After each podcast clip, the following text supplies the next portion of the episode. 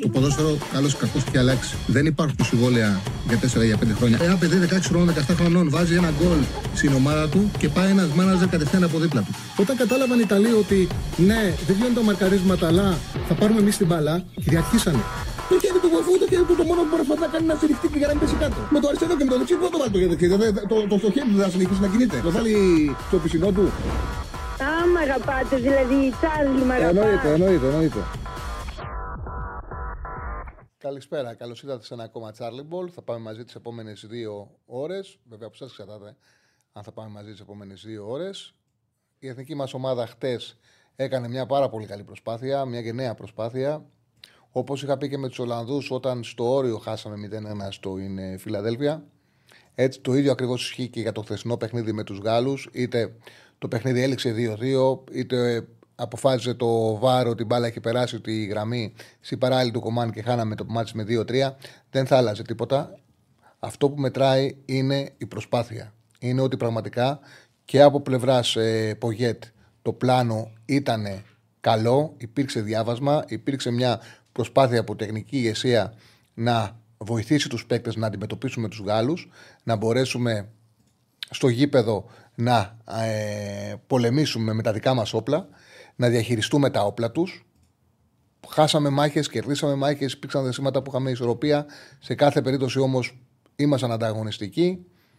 Είχαμε και αποτελεσματικότητα. Ήμασταν τυχεροί που στις φάσεις που δημιουργήσαμε πετύχαμε δύο τέρματα. Αυτό είναι πάρα πολύ σημαντικό και νομίζω ότι κερδίσαμε πάρα απ' όλα σε ψυχολογία ε, για τα μεγάλα παιχνίδια του Μαρτίου, όπου εκεί πλέον είναι τα σημαντικά για εμάς. Τα σημαντικά για εμάς ξεκινάνε στις 21 Μαρτίου με τον ημιτελικό με το Καζαξάν και που και πέρα πιστεύουμε όλοι ότι θα είμαστε στον τελικό στις 26 Μαρτίου με την, ε, ή με τη Γεωργία ή με το Λουξεμβούργο. Α δείξουμε το ταμπλό, τι γίνεται από εδώ και μπρος για τον κόσμο πριν πάμε στην ανάλυση για τη Γαλλία. Πριν πάμε να κάνουμε την ανάλυση για το, για το χτεσινό παιχνίδι που έχει πολύ ενδιαφέρον, να το συζητήσουμε, να το αναλύσουμε, να δείξουμε το, τα σημαντικά γιατί αυτό περιμένουν όλοι. Το πού βρισκόμαστε για τα playoff. Λοιπόν, καταρχάς, Αύριο θα γίνει κλήρωση για το ποια ομάδα από τη Φιλανδία, Ουκρανία, Ισλανδία, Ισλανδία θα πάει στο πρώτο γκρουπ. Μία από τις τρεις θα πάει στο πρώτο γκρουπ και θα πέσει απέναντι στην Ουαλία. Ε, το πρώτο γκρουπ έχει τα εξής ζευγάρια. Οι Πολωνοί θα παίξουν ημιτελικό με τους Εστονούς που οι Εστονοί ήταν οι πρώτοι στο γκρουπ D της Nations League και γι' αυτό το λόγο έχουν το δικαίωμα να παίξουν στα play-off. Ε, και οι Ουαλοί θα αντιμετωπίσουν αυτοί που θα τους φέρει κλήρωση ανάμεσα σε Φιλανδία, Ουκρανία, Ισλανδία. Ασφαλώς οι Ουαλοί δεν θέλουν με τίποτα τους Ουκρανούς. Οι άλλες δύο ομάδες είναι στα μέτρα τους. Το Ισραήλ θα παίξει από εκεί πέρα βάσει κλήρωσης ή με τους Φιλανδούς ή με τους Ουκρανούς ή με τους Ισλανδούς. Η Βοσνία το ίδιο. Αυτό θα ξεκαθαρίσει αύριο. Εμείς θα παίξουμε το Καζακστάν και η Γεωργία με το Λουξεμβούργο. Αύριο επίσης θα ξεκαθαρίσει ποιο πακέτο ομάδων θα πάρει μαζί του την έδρα. Δηλαδή, ε, σε εμάς που μας ενδιαφέρει. Η έδρα μας είναι εξασφαλισμένη για τον ημιτελικό, όπως και η έδρα της Γεωργίας είναι εξασφαλισμένη για τον ημιτελικό. Το ένα ζευγάρι από τα δύο θα είναι γηπεδούχος και αυτό θα το ξέρουμε αύριο. Θα είναι γηπεδούχος δεδομένα στον τελικό που θα γίνει στις 26 Μαρτίου. Αυτό θα γίνει και για, τα, και για τα τρία γκρουπ. Δηλαδή ε, θα πάρει την έδρα είτε η Γεωργία είτε το Λουξεμβούργο, είτε εμείς είτε το Καζακστάν η ομάδα η ομάδα που θα περάσει. Επίσης η κλήρωση, ε, η κλήρωση για το ευρωπαϊκό είναι στις, για το Euro είναι στις 2 Δεκεμβρίου. Οπότε καταλαβαίνετε ότι θα γνωρίζουμε σε ποιον όμιλο θα πέσουμε, αν θα κληρωθούμε, ε, αν θα περάσουμε, συγγνώμη, σε ποιον όμιλο θα πέσουμε, θα το γνωρίζουμε στις 2 Δεκεμβρίου. Καταλαβαίνετε πως θα είναι ακόμα μεγαλύτερη πίεση για να τα καταφέρουμε να περάσουμε, καθώς θα ξέρουμε πού θα είμαστε αν δεν το πετύχουμε. Στέφαν, είμαστε μαζί με τον Στέφανο Συναδεινό, μαζί με την Πέτρια 65. Χρειαζόμαστε τη συμμετοχή σας, χρειαζόμαστε να μας κάνετε like, να μας κάνετε subscribe στο κανάλι μας που έχουμε συνέχεια καθημερινό ζωντανό περιεχόμενο. Βλέπω ότι έχετε μπει δυνατά στο chat. Σε λίγο θα ανοίξουμε και γραμμές. OK, okay, το είδαμε το χθεσινό μάτς. Παίξαμε με βάση τη δυναμική μας πολύ καλά. Ε, εγώ αν πρέπει να κάνω, αν ήθελα να κάνω μια ερώτηση θα ήταν αν η Εθνική θα βρίσκεται στο Euro 2024. Ναι, καλή ερώτηση. Αυτό δεν το ξέρει κανένας. Έχω την αίσθηση όμως ότι είναι στο χέρι μας να καταφέρουμε να πάμε στο Euro το καλοκαίρι από την εξής άποψη.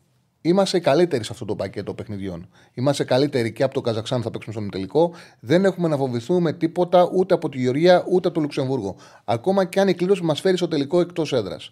Ε, θεωρώ ότι για να ε, χάσεις από κατώτερο πρέπει να είσαι αδιάφορος. Όπως αυτό συνέβαινε στην εθνική το, στο ξεκίνημα μετά το 2014. Αυτή η φουνιά παιχτών δεν ενδιαφερόταν πολύ για την εθνική ομάδα. Πλέον δεν βλέπουμε κάτι τέτοιο. Πλέον βλέπουμε τους διεθνείς μας να το θέλουν πολύ. Αυτό που έχει συμβεί αυτή τη βδομάδα είναι πραγματικά εντυπωσιακό. Οι παίκτες μας βγήκαν μπροστά για να στηρίξουν τον Πογέτ, ζήτησαν και εξηγήσεις από τον Πογέτ, αλλά και τόνισαν την στήριξή τους στον προπονητή.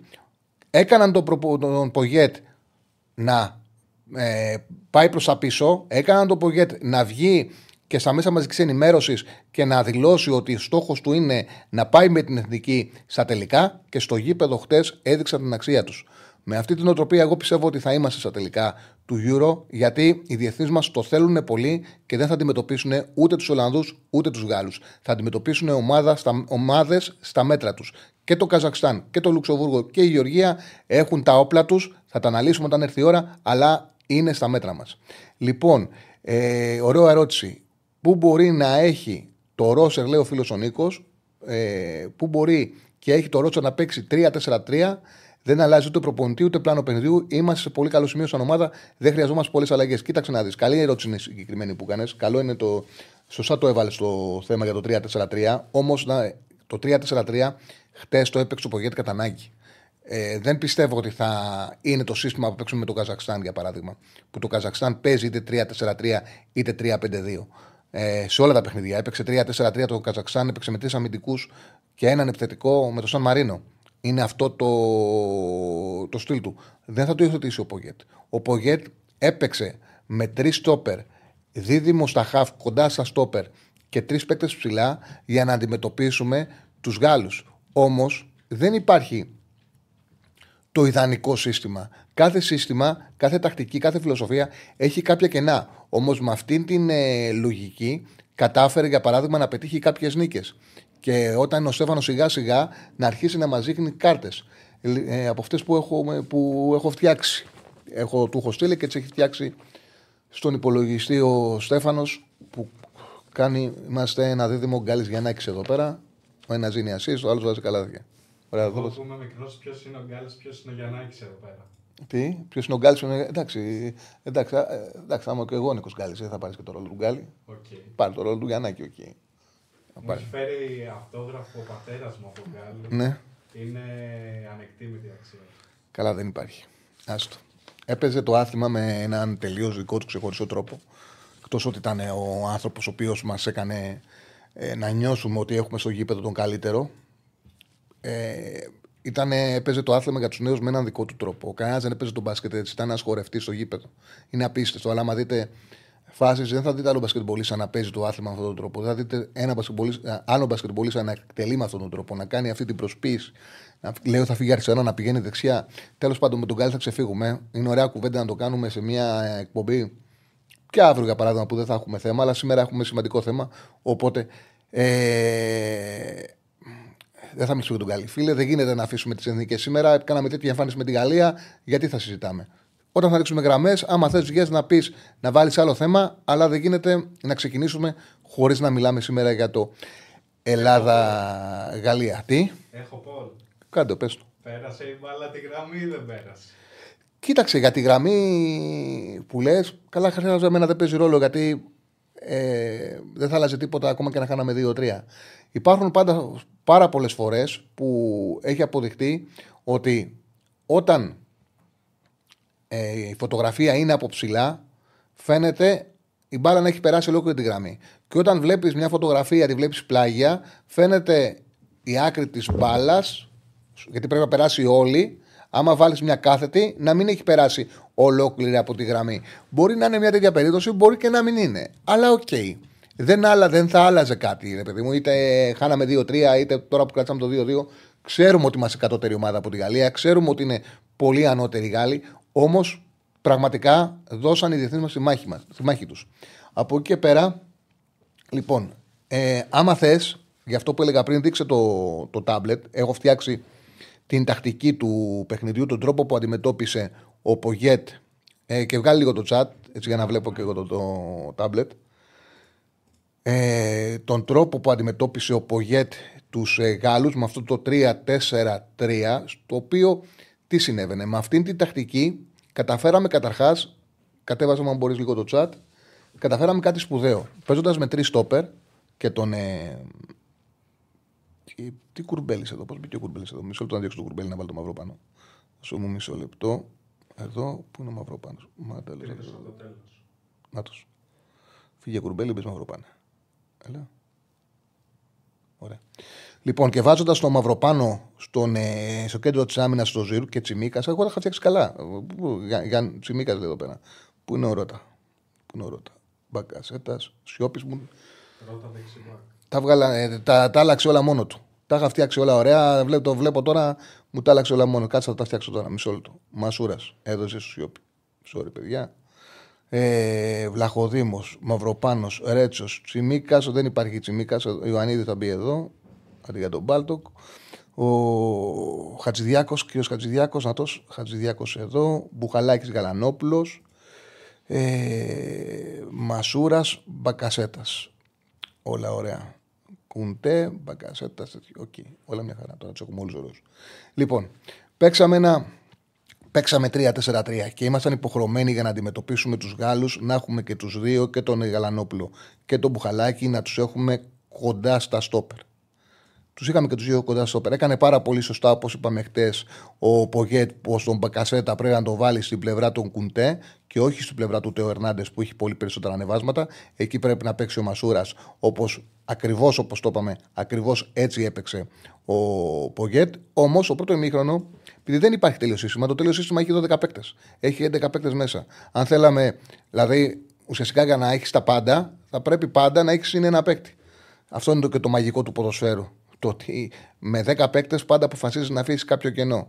Και ήταν υποχρεωτικό εχθές να έχουμε δύο παίκτες σε κάθε πλευρά και τρεις κεντρικούς αμυντικούς. Και αυτό τε, ταυτόχρονα, για να μην επιτρέψουμε στους Γάλλους να κάνουν παιχνίδι ανάμεσα στις γραμμές μας, να έχουμε χαμηλά τους δύο κεντρικούς σκάφ. Αυτό τι έφερε; Αυτό έφερε τη δυνατότητα στους Γάλλους, στο πρώτο ειδικά ημίχρονο, να έχουν πολύ την μπάλα ανάμεσα στους Φοφανά Αραμπιό και Γκρισμάν. Αυτοί οι τρεις είχαν πάρα πολύ την μπάλα και ουσιαστικά εδώ είχαμε ένα κενό. Είχαμε ένα κενό και αμυντικά, είχαμε κενό εδώ, αλλά σε αυτό το χώρο, αλλά είχαμε αυτό το κενό, το είχαμε και επιθετικά. Δεν υπήρχε δηλαδή κάποιος παίκτης να μπορεί να πλησιάζει τον Ιωαννίδη. Αυτά τα δύο προβλήματα τα αντιμετωπίσαμε. Και ουσιαστικά φτιάξαμε ένα παιχνίδι. Αν μπορείς, δείξεις την κάρτα το τι πετύχαμε.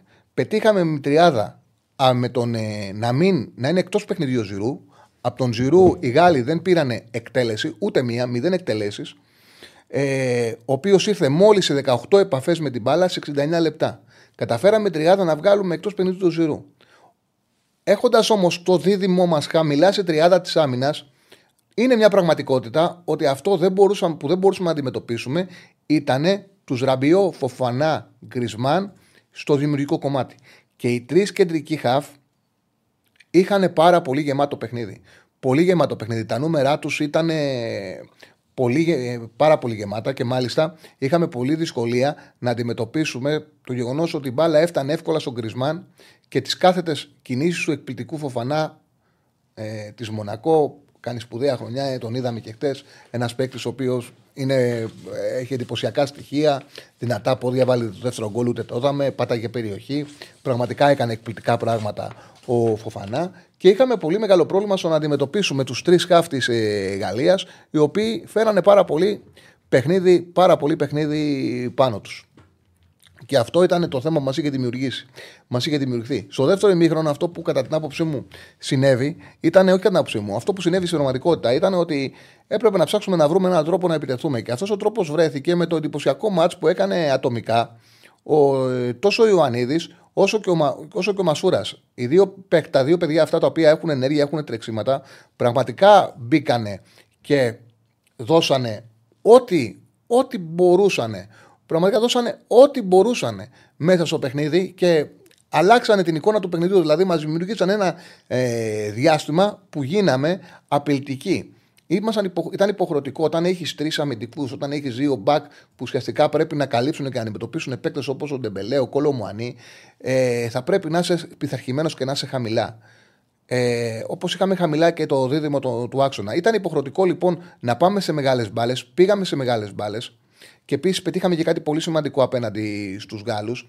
Στο ότι στην δική μας κατοχή δεν κάναμε λάθη με τις μεταβιβάσεις. Και σε αυτό το κομμάτι, εγώ θέλω να, με, να τα λέμε όλα και μου αρέσει πάρα πολύ κάτι το οποίο έχω μια διαφορετική άποψη και τη συζητάμε στην εκπομπή όταν βλέπουμε ότι αυτό που παίζει παίζει καλύτερα από ό,τι περιμένουμε να το λέμε και να το αναδεικνύουμε. Για παράδειγμα, αποδείχτηκε σοφή επιλογή με την εμφάνιση του Μπουχαλάκη το γεγονός ότι ο Πογκέτ έβαλε τον Μπουχαλάκη που είναι ένας παίκτης που από άποψη αθλητικών προσόντων δεν ταιριάζει στο πολύ στο παιχνίδι. Όμως το γεγονός ότι ήμασταν προστατευμένοι με την καλή πάσα που είχε ο Μπουχαλάκης, πάρα πολλές φορές μας έδωσε τη δυνατότητα να έχουμε απαλλαγή. Δηλαδή, η εθνική μας ομάδα δεν είχε κανένα πρόβλημα στο να σπάει το pressing των Γάλλων. Λειτουργήσε πάρα πολύ. Και το 85% εύκολο μεταβιβάσεων με το τόσες μεγάλες μπάλες που παίξαμε αναγκαστικά δείχνει και ε, ήταν και ένας από τους λόγους που μπορέσαμε και ήμασταν μέσα στο παιχνίδι. Δεν επιτρέψαμε ποτέ στους Γάλλους Δηλαδή να μας κλέψουν την μπάλα και να μας χτυπήσουν σαν οργάνωτη άμυνα. Και αυτό είναι σπουδαίο και θα ήταν σπουδαίο ακόμα και αν χάνανε. Είναι τέτοιο το ταλέντο τους και πραγματικά τέτοια η κλάση της ομάδας του Ντοσάμ και των παιχτών τους που σε ένα παιχνίδι που ουσιαστικά εμείς δεν κάναμε λάθη, μας βάλανε δύο γκολ και μπορεί και να μας βάλανε κι άλλο ένα. Αυτό είναι σπουδαίο, ε, αυτό είναι δικό τους όμως. Όλα μας τα κάνανε σε οργανωμένη άμυνα. Ποτέ δεν μας βρήκανε μπόσικους. Δηλαδή, ναι, είχαμε αφήσει ένα χώρο, είχαν ένα χαφ παραπάνω στο κέντρο γιατί υπολόγιζε ο Πογέτ, όπως το δείχνω και στο τάμπλετ, ο τρίτος χαφ να είναι ο Ανίδης που παίζει σε χαμηλά μέτρα. Άμα θες, δείξε το, το τάμπλετ. Ουσιαστικά, βάσει τακτικής, είχαν ένα χαφ παραπάνω και ο τρίτος χαφ, επειδή είμαστε σε χαμηλά μέτρα, έπρεπε να γίνεται ο Ιωαννίδη, που αυτό δεν μπορεί να γίνεται πάντα. Και εδώ υπήρχε ένα σχετικός σκάφ παραπάνω. Αλλά για να βγουν τα μαρκαρίσματα, κάτι έπρεπε να αφήσουμε. Δεν γινόταν αλλιώς. Και αφήσαμε ουσιαστικά αυτό. Δεν μπορούσαμε όμως δεν μπορούσαμε να αντιμετωπίσουμε τα πάντα. Όμως δεν υπάρχει φάση που μας κάνανε και ήμασταν ανοργάνωτοι. Ό,τι έγινε, είχαμε μια απίστευτη οργάνωση στην άμυνά μας. Είχαμε παίκτες. Είτε καταφέραμε να βγάλουμε την άμυνα, είτε με ένα εκπληκτικό συνδυαστικό ποδόσφαιρο και ανεβάζοντας τους ακραίους μπακ και φτιάχνοντας συνεργασίες, μας ανοίξαν την άμυνα. Είχαν και, κάνανε και πάρα πολλές φορές το κόλπο με που τραβάγαν τον Κρισμάν πίσω και μπαίνει ο Φοφανά ανάμεσα στις γραμμές μας. Εντάξει, είναι εντυπωσιακή όταν ανεβαίνουν οι μπακ το πόσο εύκολο είναι στους ακραίους ε, ποδοσφαιριστές να μπαίνουν εσωτερικά. Αυτό το έχουν πάρα πολύ.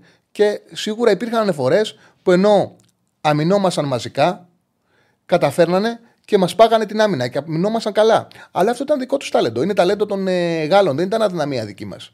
Αυτό το οποίο έγινε και ήταν σπουδαίο στο δεύτερο ημίχρονο, πραγματικά, είναι το πώς κατάφεραν ο, και ο Μασούρας, που το έλεγα και χτες ότι δεν γίνεται ούτε ο Μαρτίνεθ σε παιχνίδι σημαντικό να αφήνει εκτός το Μασούρας σε το 4-3-3, όσο σε κάποιον ο οποίος ε, ασχολείται με άλλα πράγματα στη ζωή του, κάνει άλλη, μια άλλη δουλειά και κάθεται στο σπίτι του να δει West Ολυμπιακό ή ναι, κυρίως στον Ολυμπιακό και βάζει το ποτό του να κάτσει να δει το ματ, θα του φανεί παράξενο ένας προπονητής να έχει εκτός τον Ποντένση και να βάζει μέσα το Μασούρα. Όμως το 4-3-3 που σε μία πλευρά παίζει ο, ο Φορτούνης και στην άλλη, ε, και στην άλλη ε, πρέπει να παίξει ο Ποντένσε, δεν έχεις μεταφορά μπάλας και δεν έχεις τρεξίματα στο χώρο με Φορτούνη Ελκαμπή.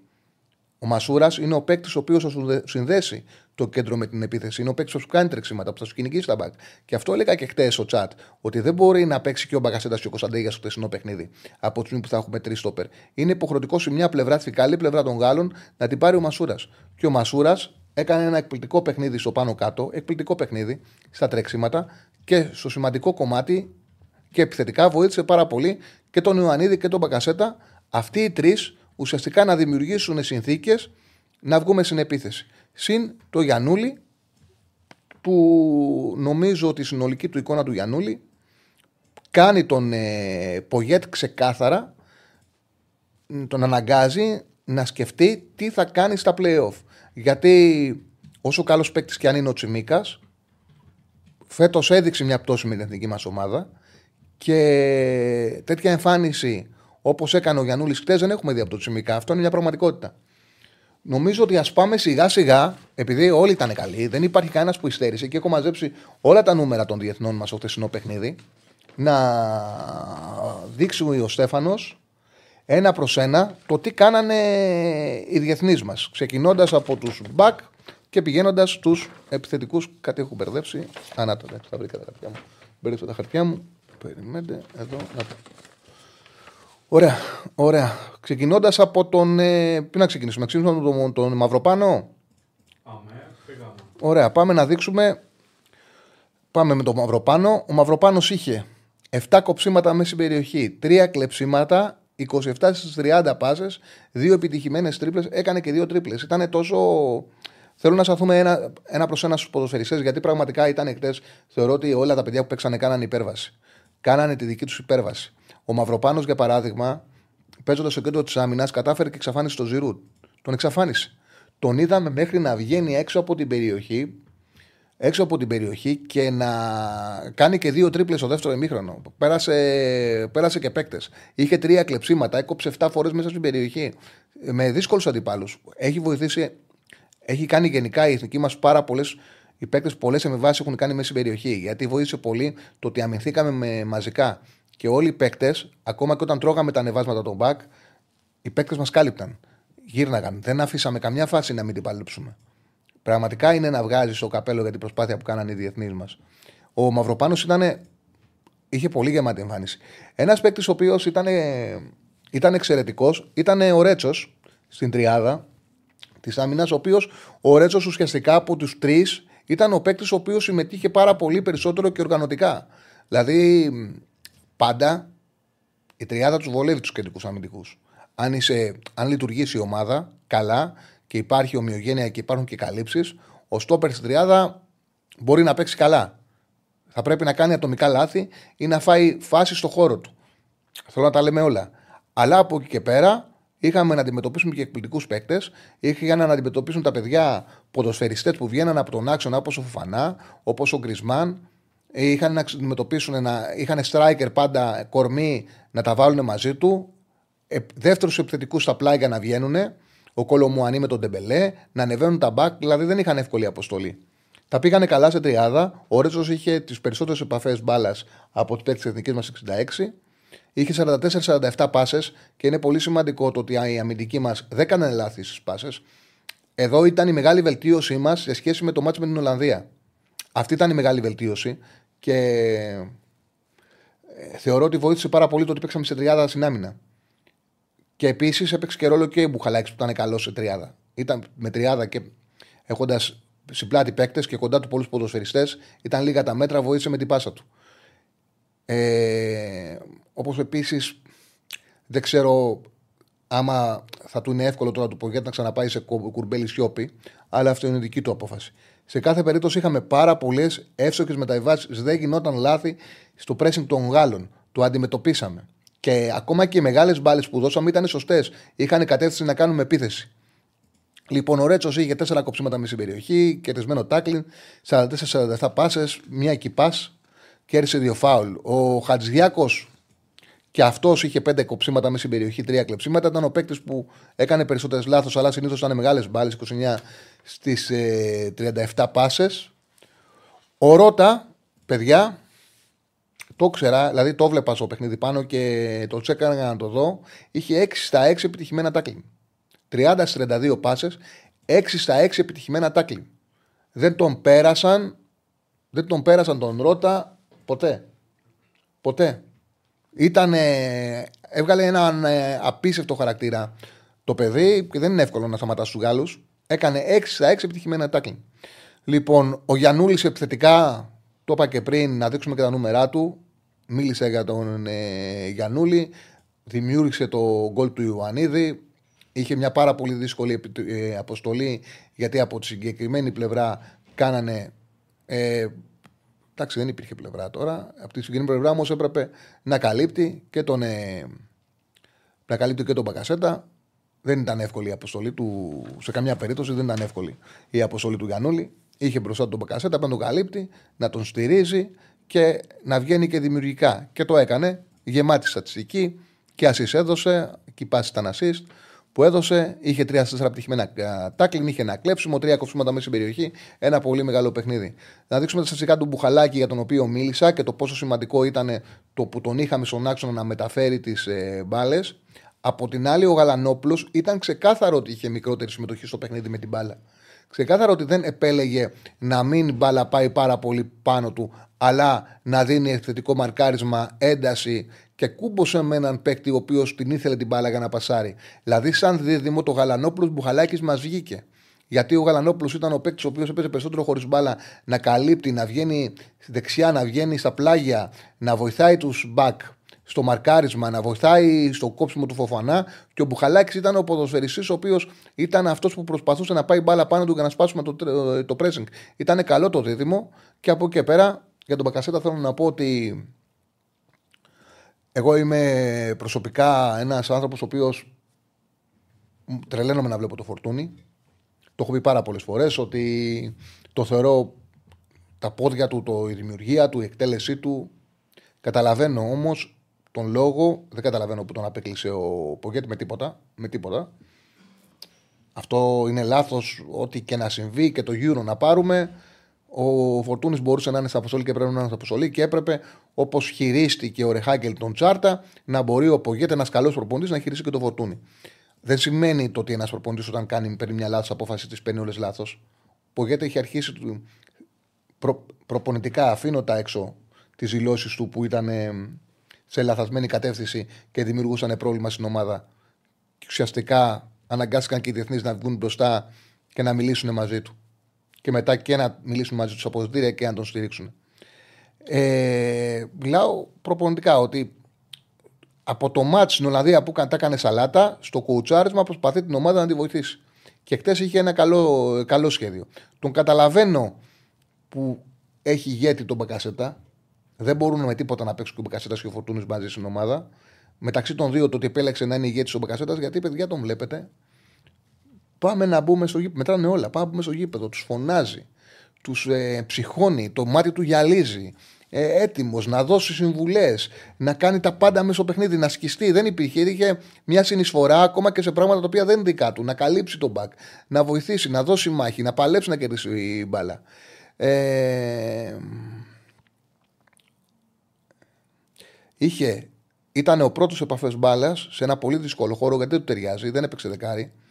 Πήγε στα δεξιά, στα άκρα, να ξεκινάει με τον Κουντέ, ο οποίος Κουντέ ναι είναι στόπερ, αλλά είναι back stopper και είχε πάρα πολύ, ξέρει πολύ μπάλα, έχει πολύ εύκολα τα ανεβάσματα και δεν ήταν καθόλου εύκολα, δεν ήταν καθόλου εύκολο να τον ακολουθήσει. Δηλαδή, τι έλεγα χτες, Πάμε πάλι στο τάμπλετ, σε κουράζω, σε μου το ξέρω. Καθόλου, ευχαριστησή μου. Λοιπόν. Και τίποτα γιατί με τα δουλειά με λένε στο chat. Ε, λοιπόν, εδώ τι έλεγα χθε, ότι είναι καλύτερο να πάει να παίξει ο Μπακασέτας στην πλευρά του Κουντέ, γιατί ο Κουντέ είναι στόπερ και δεν έχει πάρα πολλά ανεβάσματα. Δηλαδή, εντάξει, όντως, άμα δείτε και τα νούμερα, η συνεισφορά του Ερνάντες, ο Ερνάντες είχε πάνω από 100 επαφές με, με την μπάλα, απίστευτα ανεβάσματα είχε περισσότερο χώρο από τον Ερνάντες. Δηλαδή ήταν υποχρεωτικό τον Ερνάντες να τον πάρει ο Μασούρας, όπου εκεί θα μπαινε και στο δεύτερο ημίχρονο ο Εμπαπέ που μπήκε, αναγκάστηκε να περάσει και το Ζέκα μπροστά του στο δεύτερο ημίχρονο. OK, okay, αυτό ήταν λογικό. Όμως και ο Κουντέ είχε συνέχεια ανεβάσματα. Δηλαδή ήταν πάρα πολύ δύσκολη η αποστολή για τον Μπακασέτα να πρέπει να κινείται, να κατεβαίνει, να ντουμπλάρει το Γιαννούλη, μετά να πρέπει να βγαίνει να βγαίνει μπροστά, να ζητάει την μπάλα, να τη μοιράζει. Δεν ήταν ε, απλό το παιχνίδι για τον Μπακασέτα. Ήταν πάρα πολύ δύσκολο το παιχνίδι του Μπακασέτα. Ήταν πραγματικά ένα ματ το οποίο έπρεπε να κάνει πάρα πολλά πράγματα. Και παρόλα αυτά, στο δεύτερο ημίχρονο βελτιώθηκε και ανέβηκε κι άλλο. Δηλαδή, με την ένταση που παίζανε οι Γάλλοι, με τον τρόπο, επειδή είχαν την ικανότητα να κυριαρχήσουν εύκολα στο χαφ, στα χαφ, ήταν, εγώ έβλεπα ένα μάτσο το οποίο ήταν εξοδοτικό για τους Έλληνες παίκτες.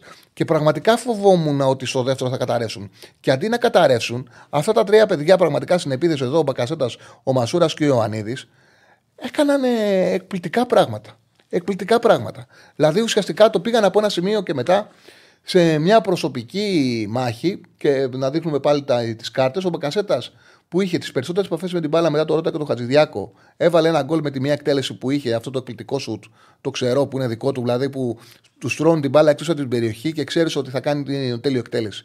Με το που τους σηκώνει μετά τις δύο εκτελέσεις, με το που κατεβαίνει η μπάλα στο Μπεκασέτα, όλοι σηκωθήκαμε από του καναπέδες μας. Ξέραμε ότι θα εκτελέσει καλά. Κέρδισε τα δύο φαουλάκια του, είχε να κλέψουμε, να κόσουμε στην περιοχή. 35-43 πάσες, γεμάτο παιχνίδι. Πάμε στο Μασούρα. Και ο, Μα, ο Μασούρας είχε δύο εκτελέσεις. 18-23 πάσες. Έκανε τρεις έντρες. Είχε ένα κλέψιμο. Έκοψε τρεις φορές μέσα στην περιοχή. Δείγμα το γεγο... ε, αυτό που έλεγα. Το πόσο ακολουθούσε το ανέβασμα του Ερνάντες. Το ακολουθούσε συνέχεια ο Μασούρας. Είναι για μένα ναι, ο πιο υποτιμημένος παίκτης και κάποιος για να καταλάβει τι κάνει ο Μασούρας πρέπει να βλέπει προσεκτικά το παιχνίδι. Γιατί οι περισσότεροι, και το ξαναλέω, κανένα, δεν, δεν, δεν κατηγορώ το, κάποιον ο οποίος ασχολούνται με άλλα πράγματα στη δουλειά του, ζωή του και βλέπει το ποδόσφαιρο για να κάτσει να απολαύσει ένα παιχνίδι. Και δεν θα κάτσει να το δει και με λεπτομέρεια, θα κάτσει να συζητάει με το φίλο του και θα εστιαστεί και θα εστιάζει σημαντικές φάσεις. Υπάρχουν όμως παίκτες όπως ο Μασούρας που για να μπορέσει η ισορροπία της ομάδας ε, ε, η ομάδα να κρατήσει την ισορροπία στις γραμμές, να μπορέσει να βγάλει το παιχνίδι, κάνουν πολλά πράγματα. Και ο Μασούρας πραγματικά χτες έκανε ένα παιχνίδι το οποίο νομίζω ο προπονητής του πρέπει να ήταν ενθουσιασμένος στο τέλος. Δηλαδή, κάλυψε τα, τα, τα, πάνω κάτω, πάνω κάτω, να, να καλύπτει τον Ερνάντε, να πρέπει να βοηθάει στη συνέχεια στον, ε, να, να βοηθάει στον Εμπαπέ, να βοηθάει στους, ε, στον Ντεμπελέ, να, τους, να τους καλύπτει όλους. Δηλαδή ήταν τόσο δύσκολη η αποστολή του. Όταν ε, έμπαινε αναγκαστικά προς τα μέσα ο, ο Μπακ να, χρειαζόταν ο Μασούρας να ακολουθήσει το τρέξιμο του αντιπάλου μέχρι την περιοχή και να το κάνει συνέχεια. Ήταν εκπληκτικός. Και πάμε στον Ιωαννίδη, που ο Ιωαννίδης είχε δύο εκτελέσεις, τη μία την έκανε γκολ, είχε 33 επαφές στην μπάλα, ενώ είχε 19 ο Ζηρού, είχε δύο στις τρεις κερδισμένε μονομαχίες στον αέρα, ένα κόψιμο μέσα στην περιοχή της ομάδας του, δύο επιτυχημένες τρίπλες, μία κυπάσε, τρία κερδισμένα φάουλ, 13-15 πάσες, έκανε το Σαλιμπά, έναν εκπληκτικό αμυντικό γιατί ξέρετε ποιο είναι τρομερό; Ότι τα κάνανε απέναντι σε σπουδαίους αντιπάλους. Δηλαδή, ο Ιωαννίδης ό,τι έκανε, έβλεπε στον αμυντικό και έλεγες ότι αυτός ο στόπερ δεν παίζεται. Δεν τριπλάρεται. Έχει τόσο σωματικά προσόντα, τέτοια ταχύτητα που δεν μπορείς να κρατήσεις την μπάλα. Και όμως ο κερατάς την κράταγε. Κι όμως την έπαιρνε με πλάτη και την κράταγε την μπάλα. Την έκανε την μπάλα με πλάτη και γύρναγε. Και είναι κάτι το οποίο το πιστεύω πολύ. Και προπονητές έχουμε βγάλει εδώ, λένε όλοι Ακόμα και προπονητές θεωρούν ότι δεν έχει τελειώματα. Εγώ πραγματικά δεν το πιστεύω. Εγώ βλέπω έναν ποδοσφαιριστή που τα τελειώματά του είναι καλά. Αυτό το οποίο γίνεται μόνο είναι ότι κουράζεται πάρα πολύ και αυτό φαίνεται και σε εκτελέσεις πέναλι που είναι άψογες, παιδιά. Ε, ε, είναι είναι τέλειες εκτελέσεις πέναλι που κάνει. Και ο, ε, ο, ο τρόπος που θα να εκτελέσει. Αλλά αυτό που συμβαίνει είναι ότι κάνει τόσα πράγματα στο γήπεδο. Βγαίνει τόσο πολύ εκτός περιοχής, κουβαλάει τόσο πολύ τους αμυντικούς στην πλάτη του. Ε, έχει και κάτι ακόμα την μπάλα την κρατάει. Σπάνια βλέπεις εθνικό να κρατάει την μπάλα και να τρέχει μαζί της. Τρέχει μαζί της. Την κρατάει, την κάνει δική του και τρέχει μαζί της. Ε, όπου οι εκτελέσεις όταν δεν είναι καλές που κάνει, είναι εκτελέσεις που έχουν προκύψει επειδή έχει κάνει πολλά πράγματα στο γήπεδο. Στη φάση, για παράδειγμα, που του δίνει δημιουργία ο Γιανούλη στο δεύτερο γκολ και το μόνο που έχει να κάνει ο Ανίδη είναι να εκτελέσει στα δίχτυα, η εκτέλεση του είναι εντυπωσιακή. Είναι πολύ καλή. Είναι αψεγάδιαστη. Εγώ θεωρώ επειδή αυτή θα είναι η πρώτη χρονιά του Ιωαννίδη που θα ξεκινήσει. Χτύπα ξύλο να είναι το παιδί υγιής και θα τη τελειώσει. Σαν βασικός, νομίζω ότι τα νούμερα που θα γράψει στο τέλος θα βγάλουν από την κουβέντα ότι δεν έχει καλή εκτέλεση. Νομίζω ότι το νούμερο των γκολ που θα έχει στο τέλος της σεζόν θα είναι πολύ μεγάλο. Πέρα από όσο θα κάνει στο γήπεδο, πραγματικά είναι εντυπωσιακά. Και εδώ θέλω να πω ότι κυκλοφόρησε μια πρόταση λίγο 8 εκατομμύρια ευρώ και έμαθα επειδή δεν είναι πραγματικά. Τι συμβαίνει. Εγώ ξυπνάω νωρίς, ξεκινάω να γράφω τα κείμενά μου, μετά να σύνω την εκπομπή. Μένω μία ώρα και κάνα τέταρτο μέχρι να έρθω από τη βουλιαγμένη εδώ πέρα. Γιατί πάω ελληνικό και μετά να πάρω το μετρό να έρθω. Ε, δεν έχω χρόνο ούτε να ακούσω εκπομπές ούτε τέτοιο. Δηλαδή, καταλαβαίνω από αυτά που γράφονται. Ή μπορεί να μου το πει κάποιος φίλος μου. Δεν το έχω ακούσει με τα, με, με τα αυτιά μου και δεν θα πω ονόματα. Ε, μου είπανε πάντως ότι υπήρχε λέει, μια ζήτηση ότι έχει πρόταση ο Παναγό 8 εκατομμύρια ευρώ Και υπήρχαν μάλιστα δημοσιογράφοι του Παναναναϊκού να λένε ότι η πρόταση είναι καλή και ότι πρέπει να, το, ότι, να τον δώσει, λέει ο Παναναναϊκός. Είναι πολύ καλά τα λεφτά. Μιλάτε σοβαρά. Είναι αστείο το νούμερο. 8 εκατομμύρια ευρώ για τον Ιωαννίδη. Στο σύγχρονο ποδόσφαιρο βλέπετε ποδόσφαιρο. Έχετε καταλάβει το, το χρήμα ε, το που έχει φτάσει. Το πόσο που λέτε ένα επιθετικός. Ο Ιωαννίδης που κάνει όλα αυτά τα πράγματα θα φύγει 8 εκατομμύρια ευρώ. Ούτε να την ακούσει δεν πρέπει ο Αλαφούζος. Αν είναι τα 8 εκατομμύρια ευρώ, τα 8, τα 10-12, θα τα βγάλει ο, ο Αλαφούζος, η ΠΑΕ θα τα βγάλει από αυτά που θα κάνει ο Παναναναϊκός στο γήπεδο. Ο, ο Ιωαννίδης στο γήπεδο. Θα τα βγάλει, αυτά θα τα βγάλει από όσα θα κάνει, από όσα θα κερδίσει ο Παναναναϊκός με αυτά που θα κάνει στο γήπεδο. Ο Ιωαννίδης, προσέχτε, έχει συμβόλαιο μέχρι το 2027. Δεν είναι μια περίπτωση που μπορεί να πιεστεί ο Αλαφούζος για τον εξής λόγο, οποιοδήποτε ιδιοκτήτης. Ότι τελειώνει το συμβόλαιο το 25. Οπότε θα σου πει, ο, σε αυτή την περίπτωση, μπορεί να πει ο Παναθηναϊκός, ο Αλαφούζος, ότι άμα είναι να μην το πουλήσω αυτό το καλοκαίρι, αυτή την πρόταση έχω. Ε, OK. Okay. Ας τον δώσω με 8, καλά λεφτά είναι. Τώρα με συμβόλαιο μέχρι το 27 θα συζητήσει ο Παναθηναϊκός για τέτοια νούμερα για αυτό το ποδοσφαιριστή που είναι φορ και κάνει όλα αυτά τα πράγματα. Παιδιά, το νούμερο που θα πρέπει να ακούσει ο Παναθηναϊκός για να αρχίσει να συζητάει θα πρέπει να είναι τουλάχιστον διπλάσιο από αυτό. Τουλάχιστον για να αρχίσει να συζητάει. Γιατί έτσι, το ξαναλέω, έτσι όπως γίνεται το ποδόσφαιρο, παίκτες σαν τον Ιωαννίδη πάνε ακριβά. Είναι επιθετικός που ξέρει μπάλα, παίζει και έξω από την περιοχή και στο τέλος του σεζόν εδώ θα είμαστε, θα γράψει και νούμερα. Εδώ θα είμαστε. Πλέον ε, παίζει στην Ευρώπη ο Ιωαννίδης. Είναι ο βασικός φόρ της Εθνικής Ελλάδος και αυτό πλέον το έχει καταλάβει ο Πογκέτ. Δεν πρόκειται να αλλάξει. Φάνηκε κιόλας στο τέλος. Ναι, υπήρχε μια μεγάλη διαφορά και εκεί θα μπορούσε να κρυθεί το παιχνίδι. Οι πέντε αλλαγές σου δημιουργούν και αυτό το πρόβλημα όταν παίζεις με ανώτερους. Ποιους έβαζε η Γαλλία, ποιους βάζαμε εμείς. Αναγκάστηκε ο Πογκέτ να βάλει και το Ζέκα μέσα που παίζει, δεν παίζει ούτε αλλαγή σε εύκολα παιχνίδια του Παναθηναϊκού και έβαζε τον Εμπαπέ, τον Τουράμ, τον ένα μετά τον άλλον έβαζε. Ο, δηλαδή, οι παίκτες που βάζει η Γαλλία με τους παίκτες που βάζαμε εμείς, η σύγκριση ήταν, δεν, δεν υπήρχε σύγκριση. Από εκεί και πέρα όμως έπαιξε και ρόλο που βγήκαν από το γήπεδο ο Ιωαννίδης και ο Μασούρας και μα και μας, ε, στέρισαν ταχύτητα. Δηλαδή η έξοδος του Ιωαννίδη και η είσοδος του, και η είσοδος του Παυλίδη φάνηκε μέσα στο παιχνίδι. Έπαιξε πολύ σημαντικό ρόλο πάρα πολύ σημαντικό ρόλο το ότι χάσαμε εκείνη την ώρα, χάσαμε πάρα πολύ σε ταχύτητα.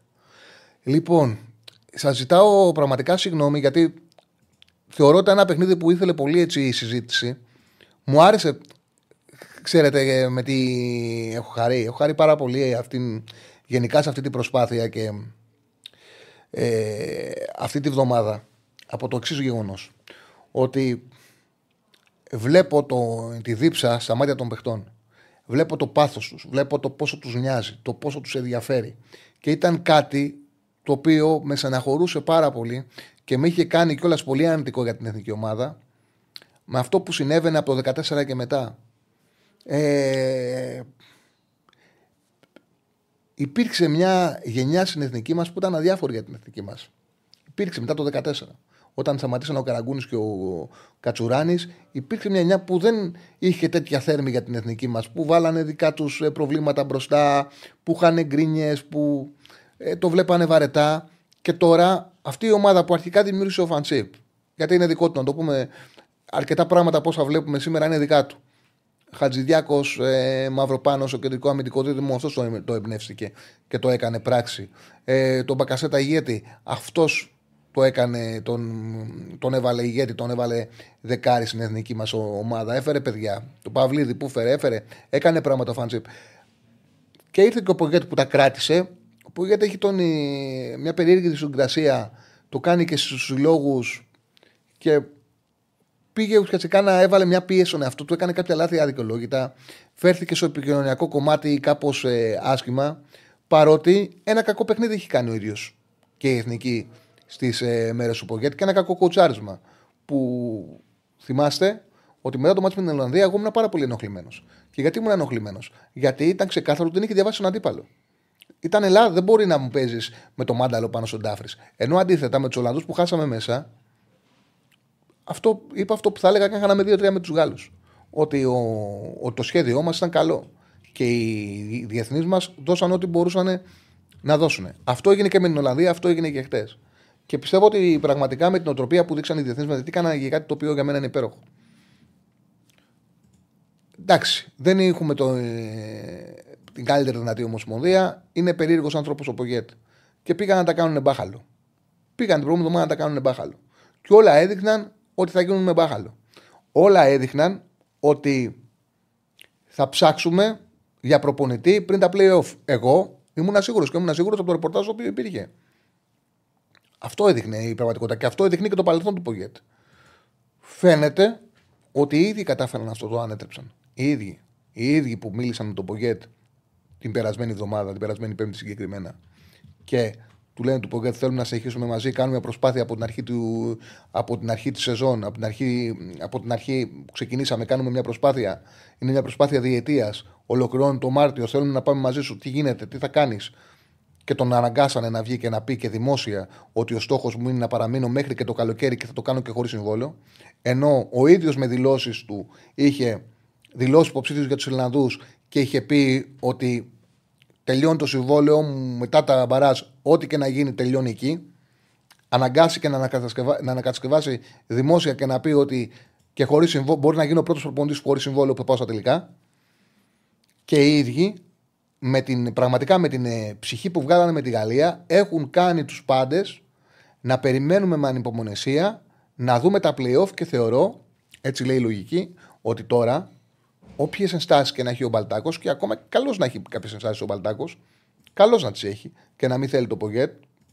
Έχει γίνει πράγματα τα οποία έφεραν μια λογική δυσαρέσκεια. Δεν μπορεί πλέον να πειράξει αυτή την ομάδα. Δηλαδή πρέπει στα playoff να πάμε με τον Πογέτ και φυσικά αν πάει μέχρι τέλου και περάσουμε, ο Πογέτ θα πρέπει να συνεχίσει και στο Euro. Από εκεί πέρα θα δούμε τι θα γίνει. Λοιπόν, το ξαναλέω, ξέρω ότι ήμουν αφλιάρος, αλλά έτσι είμαι και χαρούμενος για την εικόνα της ομάδας μας χθες.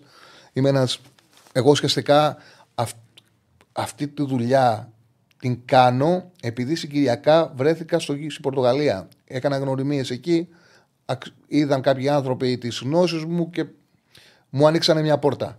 Ε, και πάντα την αγάπαγα πολύ την εθνική ομάδα. Την αγάπαγα πάρα πολύ και με έχει πειράξει αυτό που συνέβαινε και πλέον με γοητεύει το γεγονός ότι ξαναβλέπω παιδιά.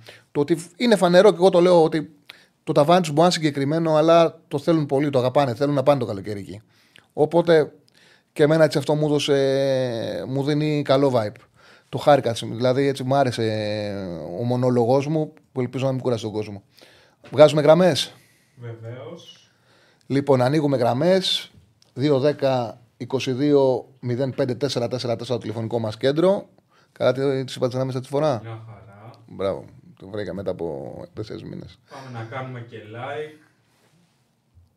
Ναι, για πες, τι πόλη έχεις βάλει, τι έχει ψηφίσει ο κόσμος, για πες. Δεν έχω βάλει πόλες. Α. Δεν ήθελα να το βάλω. Ε, να με ψηφίσει ο κόσμος, αν πιστεύει ότι θα περάσουμε. Ε, αν πιστεύει, θα βάλει τρεις επιλογές. Θα, θα πάμε στο Euro. Θα πάμε στο Euro, θα αποκλειστούμε στο τελικό. Ε, θα αποκλειστούμε στον τελικό. Okay θα δοκίμαζε θα δοκίμαζες κάποια στιγμή γύρω στο 70 να παίξεις με τρία χαφ. Θεωρώ ότι δεν θα ήμασταν κακοί, δηλαδή να το πάει σε 3-5-2 ή να βγάλει στόπερ. Στόπερ δεν μπορούσε να βγάλει. Δεν μπορούσε να βγάλει. Μας έδιναν ασφάλεια γιατί οι Γάλλοι φέραν από την πίσω γραμμή συνέχεια παίκτες. Δεν μπορούσε να μην είχαμε τρεις παίκτες. Δηλαδή, άμα δείτε τα νούμερα, στα κοψίματα μέσα στην περιοχή είναι γεμάτα μεγάλα από όλους τους παίκτες μας. Όλοι οι ποδοσφαιριστές μας βοήθησαν πάρα πολύ σε αυτό. Και γιατί έγινε. Γιατί είχαμε τρία center back και κάνανε αλληλοκαλύψεις και είχαν επιστροφές όλοι οι παίκτες μας. Αλλά είχαμε κορμιά μέσα στην περιοχή μας και μπορέσαμε εκεί, επειδή είναι ομάδα με ταχύτητα, είναι ομάδα η οποία παίζει κάθετα, παίζει στο χώρο. Ε, έπρεπε να ακολουθούμε τα τρεξίματα. Χρειαζόμαστε τρεις στόπερ να έχουμε κορμιά στην περιοχή και οι παίκτες από του πίσω γραμμές να ακολουθούν και το κάνανε τέλεια. Ε, το γεγονός ότι παιδιά σε, με τέτοια εμφάνιση αμυντική φάγαμε δύο γκολ και μπορούσαμε και τρία, αυτό είναι 100% ταλέντο των Γάλλων. Δηλαδή οι εκτελέσεις που κάνανε ήταν απίστευτες. Τώρα μπορεί να πει κάποιος να βλέπει ευθύνη στο Βλαχοδήμο, ε, αλλά θα πρέπει να κάνεις σπουδαίες αποκρούσεις για να σταματήσει τα δύο γκολ. Ήταν ξαφνικά και πολύ δυνατά σουτ, σπουδαίες εκτελέσεις και είχαν και έχουν ένα τρομερό τρόπο να φέρουν πολλούς παίκτες με στην περιοχή. Εντάξει, εγώ έχω την αίσθηση ότι είναι η καλύτερη εθνική ομάδα σε την τελευταία εξαετία στον κόσμο. Ότι είναι καλύτερη και από τους Γάλλους, από τους Αργεντινούς. Κακό πρωτομήχρονο είχαν κάνει. Και νομίζω ότι είναι καλύτερη ε, και αθλητικά και σωματικά και σαν ομάδα συνολικά. Παίξαμε την καλύτερη ομάδα. Παίξαμε. Εντάξει, και είχαν κάποιες αλλαγές, αλλά η εντεκάδα τους πάλι ήταν σπουδαία. Και ξέραμε ότι θα περάσουν παικταράδε, τον Κομάν και τον Εμπαμπέ από τον πάγκο. Όπως κάνανε. Το οποίο είναι και πιο δύσκολο γιατί είσαι κούρασο και αφηνιασμένο. Λοιπόν, έχουμε γραμμές.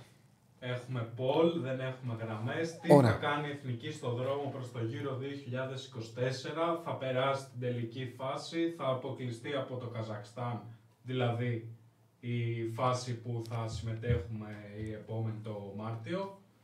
Και αποκλεισμός στο τελικό το playoff σημαίνει ότι θα περάσουμε το Καζακστάν, αλλά θα αποκλειστούμε μετά το Καζακστάν.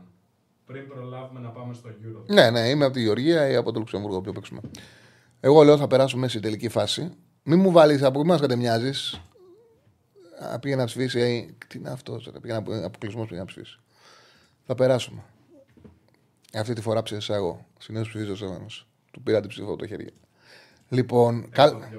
Ωραία, ναι, καλές παιδιά. Έχουμε πολλά πράγματα να συζητήσουμε. Πάμε στο πρώτο φίλο. Χαίρετε. Γεια Καλησπέρα, Κώστα, τι κάνεις; Πολύ καλά. Ειδικά μετά από χθες, ακόμα καλύτερα. Ε, πώς φάνηκε η εθνική, το είπες. Ε, εγώ θα πω ότι μας, ε, με, εμένα προσωπικά τουλάχιστον σε ένα κομμάτι με εξέθεσε ο Μπουχαλάκης. Εντάξει, σε εξέθεσε. Okay, ήταν... Ήτανε, το παιδί έπαιξε πολύ καλά. Είχε ωραίες μεταβιβάσεις, σου τέριαξε το μάτς. Ε, εντάξει. Μπράβο του. Ε, εγώ, μα, το θέμα είναι ότι εγώ έλεγα ότι δεν υπάρχει λόγος να παίξει ο Μπουχαλάκης. Δηλαδή τον θεωρώ πολύ αργό, αργό στη σκέψη, αργό στα πόδια, ότι δεν έπρεπε να παίξει καθόλου. Ήταν πολύ καλός.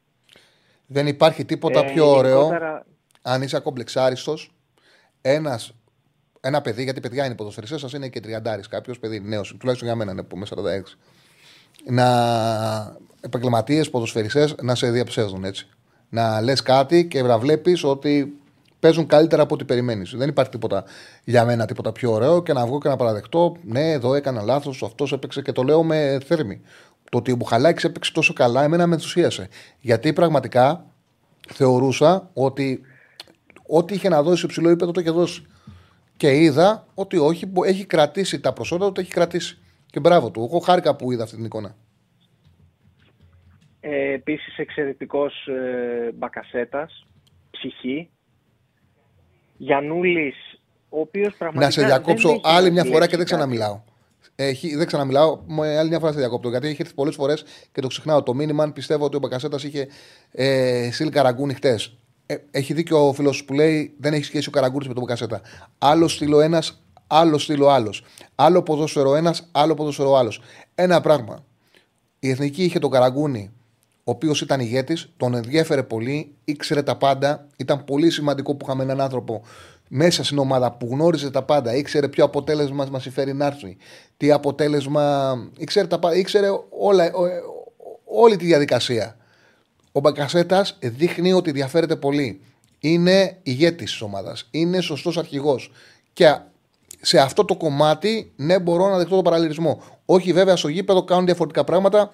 Ναι, έχει παίξει για τις ανάγκες εθνικής και ο Καραγκούνη στα πλάγια, σαν αριστερό χαφ και σαν δεξί χαφ, για να σταματάει τα στόπερ και να βγαίνουν οι τακτικές, να έχουμε γεμάτο κέντρο, όπως έκανε ο Μπακασέτας. Άρα τα χαρακτηριστικά του σίγουρα είναι διαφορετικά. Κόσα δεν σε ξαναδιακόπτω. Καμία σχέση ποδοσφαιρικά δεν είχαν. Ο Καραγκούνης ήταν box to box ε, half ε, που μπορούσε να μοιράσει παιχνίδι. Ήταν ρυθμιστής. Μιλάμε για άλλο mm. ποδοσφαιριστή εντελώς. Ε, Τρομερός ήταν ο Γιανούλης, για να το πιάσω από εκεί που το άφησα, ο οποίος νιώθω δεν έχει να ζηλέψει τίποτα απολύτως από τον Τζιμίκα. Όπως υπήρχε και τότε η συζήτηση για το όταν ήταν ακόμα πάω Ολυμπιακός, που ένας έλεγε καλύτερος είναι ο Γιανούλης, καλύτερος είναι ο Τσιμίκα. Τους θεωρώ εισάξιου σαν ποδοσφαιριστές και μου φαίνεται περίεργο ότι ο Γιανούλης είναι στην Championship. Δηλαδή θα μπορούσε να είναι σε καλύτερη ομάδα ο Γιανούλης ο κανόνα του Championship γιατί δεν κατάφερε να κάνει καλές ουρνίε όποτε ανέβηκε νωρί η Premier. Έφταιγε και η ομάδα ασφαλώς. που και η ομάδα δεν έκανε καλές χρονιές, αλλά και αυτός ζεστάθηκε να δείξει ότι είναι παίκτες Premier League. Ε, η αλήθεια είναι ότι τέτοια εμφάνιση έτυχε τη του Γιανούλη.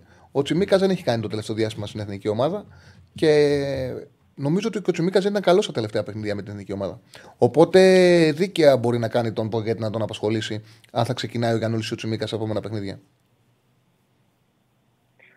Είναι, είναι αυτό που λέμε ευχάριστος πονοκέφαλος. Ε, το ακριβώς αντίθετο με το δεξί μπακ, χωρίς να δω τον Ρότα που ήταν καλός ε, χθες, εκεί υστερούμε. Καμία σχέση δηλαδή αν κοιτάς τα αριστερά και τα δεξιά μπακ. εντάξει, είναι ο Μπάλντοκ βέβαια που είναι πολύ αξιόλογος. Χθες πάντως ο Ρότα ήταν πολύ καλός. Σε δύσκολο παιχνίδι. Χωρίς να συμφωνώ ότι η διαφορά χθες ήταν καλός. Πολύ, πολύ καλός επίσης ήταν και ο Ρέτσος χθες. Ναι. Ε, δεν μπορείς να πεις ότι κάποιος παίκτης ήταν κακός. Δηλαδή δεν ο Ιωαννίδης ήταν απίστευτος. Απίστευτος. Ε, το μόνο που δεν μου άρεσε Ρετσάλι, εντάξει, ήθελα να μπει λίγο νωρίτερα ο Κωνσταντέλιας. Δηλαδή ήθελα να τον δω. Το καταλαβαίνω, δεν του ταιριάζει το μάτσο. Εγώ σου είπα και πριν το μάτσο δεν του ταιριάζει το μάτσο. Δεν είχε ρόλο για αυτόν αυτό το παιχνίδι γιατί ήταν και οι ακραίοι μας ήταν χαμηλά, έπρεπε να κάνουν άλλα πράγματα. Δεν του ταιριάζει. Δεν ήταν ένα μάτ που είχε να δώσει έτσι. Όσες φορές ακούμπησε την μπάλα ο Κωνσταντέγιας, να ακούμπησε έξω από την περιοχή της ομάδας μας. Έξω από την περιοχή. Δύο-τρει δύο, φορές που ακούμπησε την μπάλα, την ακούμπησε έξω από την περιοχή της εθνικής μας. Αριστερά, έξω από την περιοχή. Δεν μπορούσε να πάει μπάλα στα μέτρα που χρειαζόταν. Έπρεπε να δώσει μάχη. Ακόμα για τέτοιο παιχνίδι δεν είναι έτοιμος. Θα είναι. Γιατί έχει ένας παίκτης σπουδαίος, ασφαλώς πρέπει να βρίσκει στα μεγάλα μάτια. Θα είναι, αλλά θέλει το χρόνο του ακόμα. Μία φορά που έφτασε στο κέντρο, πάντως την πήρε την κίτρινη από τον. Ε, Μα είναι σπουδαίος παίκτης. Εγώ είμαι σίγουρος ότι στο μάτσο με, με το Καζακστάν και στον τελικό ότι θα είναι στα αριστερά βασικός. Θα παίξουμε θεωρώ σε αυτά τα μάτια με, με τέσσερις συνάμυνα. Θα πάει σε 4-2-3-1 και θα είναι ο Κωνσταντέγια αριστερά βασικός και θα μπαίνει εσωτερικά και θα παίρνει την πλευρά ο Γιανούλης ο Τσιμίκας. Έτσι το έχω στο μυαλό μου εγώ για το μάτσο με το Καζακστάν και για τον τελικό. Ε, πιστεύω ότι θα, θα παίζει ο Κωνσταντέλια. Τριάδα δηλαδή Κωνσταντέλια, Μπακασέτα, Μασούρα. Μασούρα σε βγαίνει, Μπακασέτα σε βγαίνει. Μια θέση στα αριστερά περισσεύει αν παίξει με δύο κεντρικούς σκαφ. Και θεωρώ ότι εκεί θα είναι ο Κωνσταντέλια. Και μπροστά ο Ιωαννίδης. Ναι, ναι, ναι, μετά, δεν... από, ε, μετά από χθες δεν βγαίνει. Από βασικός ο Ιωαννίδης δεν μπορείς να το βγάλεις. Όχι, πιστεύω ότι έχουν κουμπώσει αυτά. Και και έχουμε, και έχουμε ποιότητα στα φόρ. Κάτι το οποίο δεν ήταν ε, καθόλου συχνό στην Ελλάδα. Δηλαδή βλέπεις ότι από πίσω έχεις Γιακουμάκη, Παυλίδη και υπάρχει και ο, πώς τον λένε, που είναι στη Θέλτα. Ο Δουβίκας. Ε, ο Δουβίκας. Δηλαδή έχουμε πολύ καλό ρόστερ που για μένα ο Δουβίκα πρέπει να καλείται γιατί μπορεί να παίξει και πίσω από το φόρ, μπορεί να παίξει εξτρέμμα. Ε, είναι ο μόνος με διαφορετικά χαρακτηριστικά που μπορεί να μπει όπως να έχει και παίξει από τα πλάγια, να βγάλει τη ταχύτητά του. Ναι. Ναι, γιατί οι άλλοι τρεις είναι περίπου ίδιοι σαν φόρ. Απλά εντάξει, μπαίνεις στη διαδικασία να δεις την ποιότητα, το τι θέλεις από το κάθε φόρ λίγο διαφορετικά. Αλλά είναι πάνω κάτω ίδια φόρ οι mm. τρεις. Αυτά, Τσάρλι. Κώστα μου, σου ευχαριστώ πολύ. Ε, θα ήθελα να δω θα ήθελα, κάτι τελευταίο, θα ήθελα πολύ να δω το Γαλανόπουλο μαζί με τον Αλεξανδρόπουλο μέσα. Ο οποίος ο Αλεξανδρόπουλος δεν ήταν τόσο καλός. Ο Γαλανόπουλος στάθηκε καλύτερα τον Αλεξανδρόπουλο. Ο Αλεξανδρόπουλος έπαιξε λίγο, δεν ήταν κακός. Ε, κυνήγησε, έκανε, δεν έκανε λάθος, η μεταβιβάση του ήταν 100%. Το οποίο ήταν ένα, ένα σημαντικό στοιχείο για όλους τους παίκτες μισομητικούς. Να μην, να μην έχουν λάθη μεταβιβάσεις και πραγματικά σε αυτό το κομμάτι πήγανε πολύ καλά τα παιδιά. Δηλαδή δεν είχε καθόλου, ενώ πίεζε πολύ Γαλλία με, με κορμιά, δεν κάναμε λάθη στις ε, μεταβιβάσεις χαμηλά. Αντίθετα με τους Ολλανδούς, εκεί είχαμε πολύ μεγάλο πρόβλημα. Αν θυμάστε, η, μεγάλη, η μεγάλη διαφορά στα δύο μάτια ήταν η συγκέντρωση που είχαμε στην ανάπτυξή μας από χαμηλά. Αυτή ήταν μια πολύ μεγάλη διαφορά που μας επέτρεψε κιόλας. Γιατί με τους Γάλλους, αν κάνεις λάθο, αν κάνει λάθος στο στόπερ σε πάσα, έχεις φάει γκολ, έχεις τελειώσει. Δεν, δεν γλιτώνεις.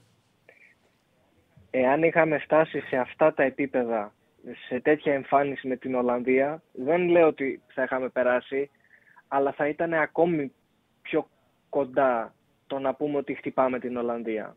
Και ας είμαστε κατώτερη ομάδα της Ολλανδίας. Γιατί κατώτερη και της Γαλλίας είμαστε, αλλά δείξαμε κάτι πολύ αξιοπρεπέστατο. Mm-hmm. σε ευχαριστώ πολύ. Ο φίλος, ο, ο φίλος, Καλή Γεια σου συνέχεια. Κώστα μου, ο φίλος που, που, Μπουγάτσας. Μπορώ να ντρέπομαι να λέω, αλλά είναι ακροατής ε, πιστός και γράφει και ωραία. Αλλά. Τι να λέω Μπουγάτσας, λέω στην εκπομπή να λέω φίλος ο Μπουγάτσας. Μπουγάτσας. Γιατί. Ε, ε, έχω ένα επίπεδο, ρε φίλε. Δεν μπορώ να λέω φίλος ο Μπουγάτσας. Μου φαίνεται κάπως. Δηλαδή, οκ. Παναθηναϊκός ο φίλος Μπουγάτσας. Ωραίο, ωραίος. Λοιπόν, ο φίλος που, που γράφεις σαν Μπουγάτσας. Ε, που λέει ότι είχε λάθος ο Αλεξανδρόπουλος. Ε, έκανε λάθος ο Αλεξανδρόπουλος. Δεν του καταγράφει στατιστικά καμιά, λα- κάποιο λάθος, ούτε μια λάθος πάσα. Η αλήθεια είναι ότι είχε μια μεταβίβαση στο 1-2 προς τα δεξιά που την έκανε πολύ δυνατή μπαίνοντας μέσα στην περιοχή. Αυτή όντως δεν καταγράφεται. Δεν, κα- δεν, ε, δεν καταγράφεται σαν λάθος γιατί την πρόλαβε ο. Δεν θυμάμαι σε ποιο παίκτη με το Μασούρα το έκανε το 1-2. Νομίζω ότι με το Μασούρα το έκανε. Τον σκότωσε. Μπορεί να κάνω λάθος, αλλά ήταν ένα 1-2 διαγώνια δεξιά που την έκανε πολύ δυνατά και τον σκότωσε. Παιδί, όταν μπήκε ο Αλεξανδρόπουλος είχε μπει ο Παπέ. Το παιχνίδι είχε γίνει πάρα πολύ δύσκολο. Ε, είχε γίνει δύσκολο για όλους εκεί το παιχνίδι. Δεν ήταν. Πώς το λένε. Δεν ήταν κακός, δεν ήταν πρόεδρος. Εκεί κάνει το 1-2 που πέρασε δυνατά την πάσα. Αλλά και αυτός βοήθησε να κρατήσουμε την μπάλα στο να κάνουμε ό,τι μπορούμε. Έχουμε γραμμές, πάμε στον κόσμο. Πάμε στον επόμενο. Φύγαμε. Καλησπέρα. Καλησπέρα, Τσάρλι, ο Γιάννη είμαι από Γαλάτσι. Γεια σου, φίλε Γιάννη. Γεια σου, τον κόσμο. Γεια σου, Λεγέννη. Θα ήθελα, έχουμε Ναι, ξαναμιλήσει. ε, θα ήθελα να πω για τον αγώνα χθες ότι η ομάδα ήταν πάρα πολύ καλή τιμημένων των αναλογιών. Ε, ε, παίξαμε πάρα πολύ καλά. Έπρεπε να παίξουμε έτσι με αυτό το σύστημα με 3-5-2. Δεν ήταν άλλο 3-4-3 ήταν. Δεξιά, αριστερά, σεντερφόρ. Ναι. Ναι. Μου άρεσε, το σύστημα, μου άρεσε έτσι πώς παίξαμε και αμυντικά ήταν πάρα πολύ καλή. Ειδικά ο, και εμφάνισε όλη η αμυντική γραμμή και ο τερματοφύλακας ήταν φοβερός. Ο Οδυσσέας και όλοι οι αμυντικοί διακριθήκανε. Πάρα πολύ καλός ήταν ε, και ο Μασούρας και ο Μπακασέτας και, και ο Γιαννούλης που έκανε, δεν το περίμενα να κάνει τόσο πολύ καλό παιχνίδι. Ε, γενικά, είχα γράψει και κάτι και στο podcast στο chat ότι μ, έκανα μια σύγκριση άτυπη, ξέρω, άτυπη, με τον Ακρίτο Παυλίδη και με τον ε, Φώτη, τον Ιωαννίδη. Εγώ σα, είμαι ΑΕΚ, αλλά θεωρώ ότι ο Φώτης Ιωαννίδης είναι το, το πιο εξελίξιμο, ε, το καλύτερος Έλληνας ε, επιθετικός αυτή τη στιγμή.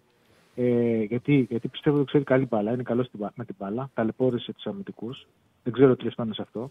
Έχει κάποια με τα τελειώματά του κάποιο, όχι μικρό, αστοχία, όχι μικρό θέμα, ατυχία. Δηλαδή, δεν ξέρω αν είναι μια ευκαιρία που έχασε πλάσταρ και πήγε η μπάλα έξω. Εντάξει, δεν μπορεί να έχεις 100% μο- με τους Γάλλους. Ναι. Δεν παίζει μπάσκετ να κάνει λέει, ποδόσφαιρο παίζει. Αλλά όταν ε, του δώσ- δόθηκε η μπάλα από πάσα και αυτός αυτό που έπρεπε να κάνει είναι κόψιμο και εκτέλεση, η εκτέλεση του ήταν κριτική στο δεύτερο γκολ. Τις περισσότερες φορές Ναι. τις περισσότερες φορές το τελείωμα του Ιωαννίδη γίνεται ενώ έχει πάρει την μπάλα ο ίδιος με πλάτη, έχει κάνει κύκλο, έχει τριπλάρει, την έχει προστατεύσει, την έχει κρατήσει, έχει φτιάξει ο ίδιος το χώρο για να εκτελέσει. Οπότε δεν είναι και εύκολο να είναι και το τέλειο τελείωμα. Εγώ δεν βλέπω ότι έχει προβλήματα στα τελειώματα του και αυτό το βλέπω και ότι και όταν κάνει Όχι, τα όχι, δεν πέναλτι, έχει. όταν ε, του δίνουν την μπάλα να εκτελέσει γεμάτα μέσα στην περιοχή, ίσα ίσα και στόχευση έχει, καλό σημάδι έχει και ποιότητα στην εκτέλεση έχει και δυσκολία στον ατοφύλακα βάζει. Νομίζω ότι αυτό το οποίο του συμβαίνει είναι ότι χρειάζεται να κάνει πολλά για να φτάσει στην εκτέλεση. Και γι' αυτό το λόγο λέω. Εμένα πιστεύω πρέπει να είναι ο βασικός φόρ. Καμία σχέση με τον Παυλίδη. Εντάξει, Ε, εμένα μου άρεσε θεωρώ πιο ότι πολύ ο- ξεκάθαρα, ο Φώτης. ξεκάθαρα έχει γίνει βασικός φόρος. Δηλαδή έχει- πιστεύω ότι έχει Γιατί- τελειώσει αυτή η κουβέντα. Γιατί και στο Βέλγιο και στο Ολλανδία και ο Βέλγιος βάζει. Στην Ολλανδία όλοι είναι πιο εύκολο να βάλει γκολ. Ο Παυλίδη δεν έχει κάνει κάτι με την εθνική. Άμα πάει ο Ιωαννίδης στο, σε μια ομάδα στην Ολλανδία, πρώτο σκόρ θα είναι. Είναι Το παιδί έχει αποδείξει και στο γύρο Παλίκο ότι είναι πολύ καλή χρονιά. Θα το δούμε βέβαια, να μην προτρέχουμε να είναι υγιείς. Γιατί είναι το βασικό να είναι υγιείς. Γιατί οι Έλληνες ποδοσφαιριστές κάνουν μια καλή χρονιά, πολύ καλή χρονιά, μετά κάτι πέφτουν. Αλλά από ό,τι το έχω, το παιδί είναι προοριζωμένο. Είναι δυνατό, έχει δυνατό κορμί και πιστεύω ότι ξέρει και ποδόσφαιρο, ξέρει και μπάλα. Κοίταξε, αυ- ε, δύο, Που είναι δύο βασικό. πράγματα έχει βγάλει από την κουβέντα φέτος ο Ιωαννίδης. Έχει καταφέρει πολύ γρήγορα να, πάρει, τη θη- να τελειώσει η συζήτηση αν θα πρέπει να είναι βασικό στον Παναθηναϊκό αντί για τους Σπόραρ. Ήταν μια συζήτηση που όσο και αν φαίνεται περίεργο τώρα υπήρχε έντονα και μάλιστα όταν ξεκινήσαμε τις εκπομπές βγαίνανε και πάρα πολύ μες στόμφο να μου λένε ότι πρέπει να παίζει ο, ο Σπόραρ. Ε, το οποίο συμβαίνει πάρα πολλές φορές στο ποδόσφαιρο να λες αυτονόητο και κάποιοι να σου λένε μες στόφο ότι κάνεις λάθος, αλλά είναι μέσα, στην, ε, σ- είναι μέσα στην πραγματικότητα την οποία πρέπει να βιώσεις και σε πολύ πιο ψηλό ανταγωνισμό, γιατί είναι σπουδαίοι παίκτες και ο Παύλιδης και ο Γιακουμάκης. Ε, έζησε και αυτή τη συζήτηση το αν θα πρέπει να παίζει βασικός ή όχι στην εθνική ομάδα. Νομίζω ότι μια συζήτηση που έχει τελειώσει. Είναι ξεκάθαρο ότι ο Ιωαννίδη πρέπει να είναι ο βασικός φόρος. Εγώ θέλω να και να μιλήσω για τον Μπογκέτ. Δεν ξέρω τι έχει γίνει, δεν έχω παρακολουθήσει τι έχει γίνει τις τελευταίες μέρες και αυτά. Θεωρώ όμως το Μάρτιο ότι θα πρέπει να κάνει μια προσπάθεια να πάρει και το φορτούνι. Θεωρώ ας πούμε, ότι ο Φορτούνη έχει ας πούμε, ένα ποιοτικό 25 λεπτό να δώσει να μπαίνει από αλλαγή. Το ίδιο και ο Κωνσταντέλε. Δηλαδή ξεκινάει με μπακασέτα, γιατί ο μπακασέτας είναι επιδραστικός. Έχει, πιστεύω, μπορεί να μην φαίνεται πάρα πολύ με στο παιχνίδι, αλλά έχει, πιστεύω, είναι πέρα με κράντο φορτούνι, δεν έχουμε άλλο να σουτάρει. Έχει τρομερός να, να σουτάρει, να μπορεί να, να, από την, έξω από την περιοχή να, να βάλει γκολ, να εκτελέσει. Και αυτό, ναι, θέλεις κάτι να πεις. Είναι πολύ ναι, καταλαβαίνω τι λες. Είμαι ο πρώτος ο οποίος το υποστηρίζω αυτό το πράγμα. Όμως επειδή δεν πρόκειται να συμβεί, μην κουράζεσαι, δεν πρόκειται να γίνει. Έχει τελειώσει το, το ζήτημα με το Πογκέτ και την Φορτούνη. Φορτούνη. Έχει τελειώσει. Δεν πρόκειται, δεν πρόκειται να γίνει κάτι τέτοιο.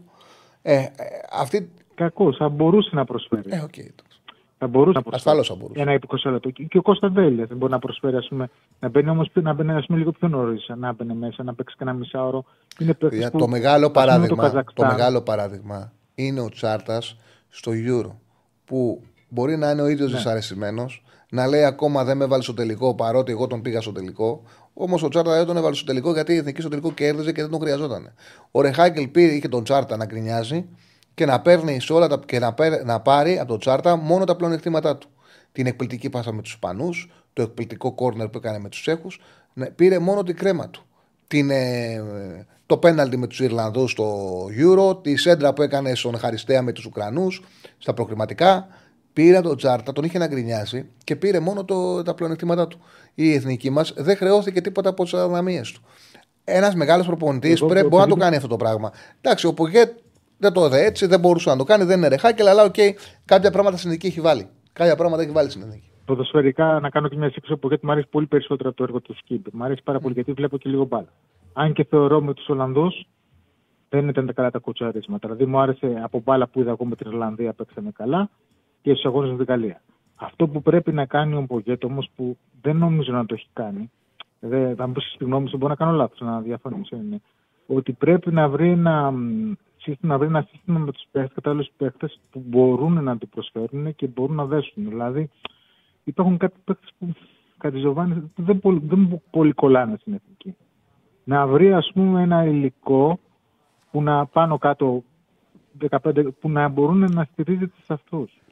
Καταλαβαίνω να μπορεί να δημιουργήσει μια. Αυτή τη στιγμή όμως με αυτούς θα, πάει ναι. στα, ε, με αυτούς θα πάει στα playoff και με αυτούς ναι. φαίνεται ότι θα πάει και στα τελικά του Euro. Ναι. Οι αλλαγές που γίνονται ποιες είναι; Είναι αυτή που ανέφερες πριν.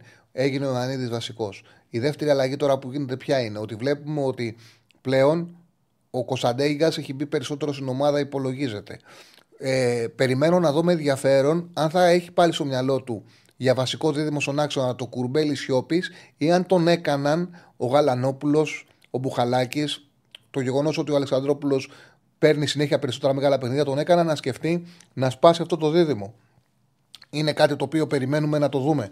Δηλαδή, Έλα, το, ε, το ότι έπαιξε με τρεις συνάμυνα σε ένα παιχνίδι που χρειάζεται. Αυτές είναι οι αλλαγές που βλέπουμε πλέον από τον ε, Πογέτ ως διαχείριση των ε, πραγμάτων. Βέβαια θεωρώ το μάτι, το μάτι με, τον, με το Μάρτιο είναι ακόμα μακριά να συζητήσουμε. Εγώ πιστεύω θα φτάσει, αλλά πρέπει να παρά, πάρουμε και το παράδειγμα να είναι υγιεί οι παίχτε. Είναι πολύ, είναι πολύ μακριά. Ποδόσφαιρο είναι τραυματισμοί και αυτά ξέρεις ότι είναι πάρα πολύ. και τι, και τι κατάσταση θα είναι ο κάθε παίχτη. Θεωρώ ότι θα πρέπει να, να, να, να δει λίγο. να παράξουμε ποδόσφαιρο. Να βάλει, ας πούμε, σε, σε, και σε αγώνα και με το Καζακστάν που και με τη Γεωργία, και εγώ πιστεύω ότι μπορεί να μην είναι η Γεωργία. Κρατάω μια μικρή προφυλάξη γιατί και το Λουξεμβούργο δεν ξέρω, κέρδισε και τη Βοσνία. Μην, το, μην είμαστε σίγουροι ότι θα αντιμετωπίσουμε τη Γεωργία. Δεν ξέρω, είναι μια, υπάρχει μια μικρή πιθανότητα να είναι και το Λουξεμβούργο. Θα πρέπει αυτές τις ομάδες να παίξουν κυριαρχικό ποδόσφαιρο. Δηλαδή θα πρέπει να είμαστε εμείς οι καλοι Ε, έτσι πιστεύω, δεν ξέρω. Πρέπει να είμαστε εμείς, να παίξουμε εμείς κυριαρχικό ποδόσφαιρο πάνω σε αυτές τις ομάδες και να, και να κερδίσουμε. Αυτά ήθελα Σε ευχαριστώ πολύ. Σε ευχαριστώ, πολύ. πολύ. Ένας φίλος λέει ότι είναι κουρμπέλης ε, μάνταλος το, το δίδυμο το βασικό. Εντάξει, στα δύσκολα παιχνίδια δεν έπαιξε με κουρμπέλι μάνταλο. Στην Ολλανδία, για παράδειγμα, που πήγε με δύο, έπαιξε με κουρμπέλι σιώπη, δεν έπαιξε με κουρμπέλι μάνταλο. Τώρα στα, ε, στα προκριματικά είχε τέσσερα μάτια με Ιρλανδία και Γιβραλτάλ. Οπότε μπορεί να παίξει με κουρμπέλι μάνταλο. Δεν νομίζω ότι στα playoff θα παίξει με δίδυμο κουρμπέλι μάνταλο. Έτσι νομίζω. Νομίζω ότι θα έχει δύο κεντρικά γάφε. Έτσι θεωρώ. Μπορεί να έχει δίκιο και να το σκέφτεται κουρμπέλι μάνταλο. Ακόμα και έτσι, ότι.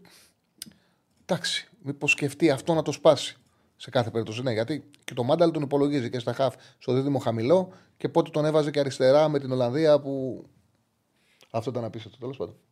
Πάμε, πάμε στον κόσμο που καλεί. Πάμε στον επόμενο. Χαίρετε. Γεια σας, καλησπέρα. Καλησπέρα, καλησπέρα. Γιώργος από Ηράκλειο. Έλα, Γιώργο. Ε, ήθελα να πω ότι μ' άρεσε πάρα πολύ η εθνική που είδα εχθές. Με σήκωσε από τον καναπέ δύο φορές. Έλα. Ένιωσα πολύ περήφανο. Και είδα τα παιδιά ότι ήταν ομάδα πραγματικά. Σκεφτούμε ότι οι έξι παίχτες ήταν απληρωματικοί ουσιαστικά στην ομάδα αυτή. Και μπήκανε μέσα και αποδείξανε ότι μπορούν να βοηθήσουν. Κάτι μας λέει αυτό. Επίσης το ένασμα ξεκινήσανε με το να βγουν και να προστατεύσουν το κλίμα της ομάδας και να πούνε στον Πογέτ ξέρεις κάτι, πρέπει να το τελειώσουμε μαζί αυτό που έχουμε ξεκινήσει, έδειξε ότι τα παιδιά το πιστεύουν. Δυστυχώς δεν θα παίξουμε αμέσως τώρα αυτά τα play-off που εγώ πιστεύω ότι θα βοηθούσε πάρα πολύ με, μετά από αυτό το μάτι θα βοηθούσε το να παίξουμε αμέσως Μια, μια, τελεία, μια τελεία, φίλε που λες παίζουμε με 10 η εθνική όταν παίζει 4-3-3 παίζει με τον Μπακασέτα να είναι 10. Μπορεί, είναι ξεκάθαρα πιο χαμηλά ο, ή ο Κουρμπέλης παίζει με τον Σιώπη ή ο Μάνταλος με τον Κουρμπέλη είναι πιο, πιο χαμηλά από τον Μπακασέτα. Μπορεί να ακόμα και όταν, και όταν ουσιαστικά υπάρχει καθαρό εξάρι, ο Μπακασέτας είναι πιο ψηλά από αυτούς. Είναι 10. Δεν είναι 4-3-3. Είναι 10. Συνέχισε, φίλο μου. Ναι. Πιστεύω ότι ήταν ιδανικό να μπορούσαμε να παίξουμε τώρα playoff. Στην κατάσταση που βρίσκεται η ομάδα. Ε, ναι, θα ήταν όντως γιατί τους έχουμε σε καλή κατάσταση όλους. Είναι όλοι υγιείς. Δεν ξέρεις πώς θα είναι τα πράγματα το Μάρτιο. Ναι. Και εγώ πιστεύω. Ελπίζω να μην έχουν αλλάξει πολλά πράγματα. Αλλά αν παίζαμε την άλλη εβδομάδα, ε, θα ήμουν σίγουρος ότι τα καταφέρουμε να περάσουν. Ναι. Το άλλο που βοήθησε πάρα πολύ την εθνική μας είναι ότι είδαμε μια Γαλλία που δεν ήταν αδιάφορη. Δεν ήρθε εδώ απλά για να κλείσει τον κύκλο των προκληματικών. Ήρθε, έπαιξε ναι, μεν okay, δεν έβαλε το Εμπαπέ μέσα ή το Κομάν.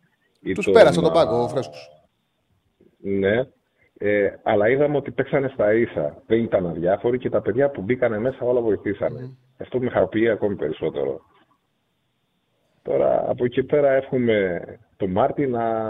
γιατί θα είναι άλλο, άλλο είδους παιχνίδια αυτά. Δεν θα έχουν καμία σχέση. Νομίζω ότι το μάτι με, με τη Γαλλία βοήθησε με, με το υλικό που έχουμε να μπορέσουμε να παίξουμε και να τους αντιμετωπίσουμε. Εάν ε, έπρεπε εμείς να κάνουμε παιχνίδι όπως θα πρέπει να κάνουμε το Μάρτι, είναι, δεν ξέρω αν το υλικό αυτό βοηθάει να παίξουμε με αυτούς τους αντιπάλους. Δηλαδή, με Μπουχαλά, ο Μπουχαλάκης, ας πούμε, για παράδειγμα, με τον μικρό Χαφτισάεκ, το...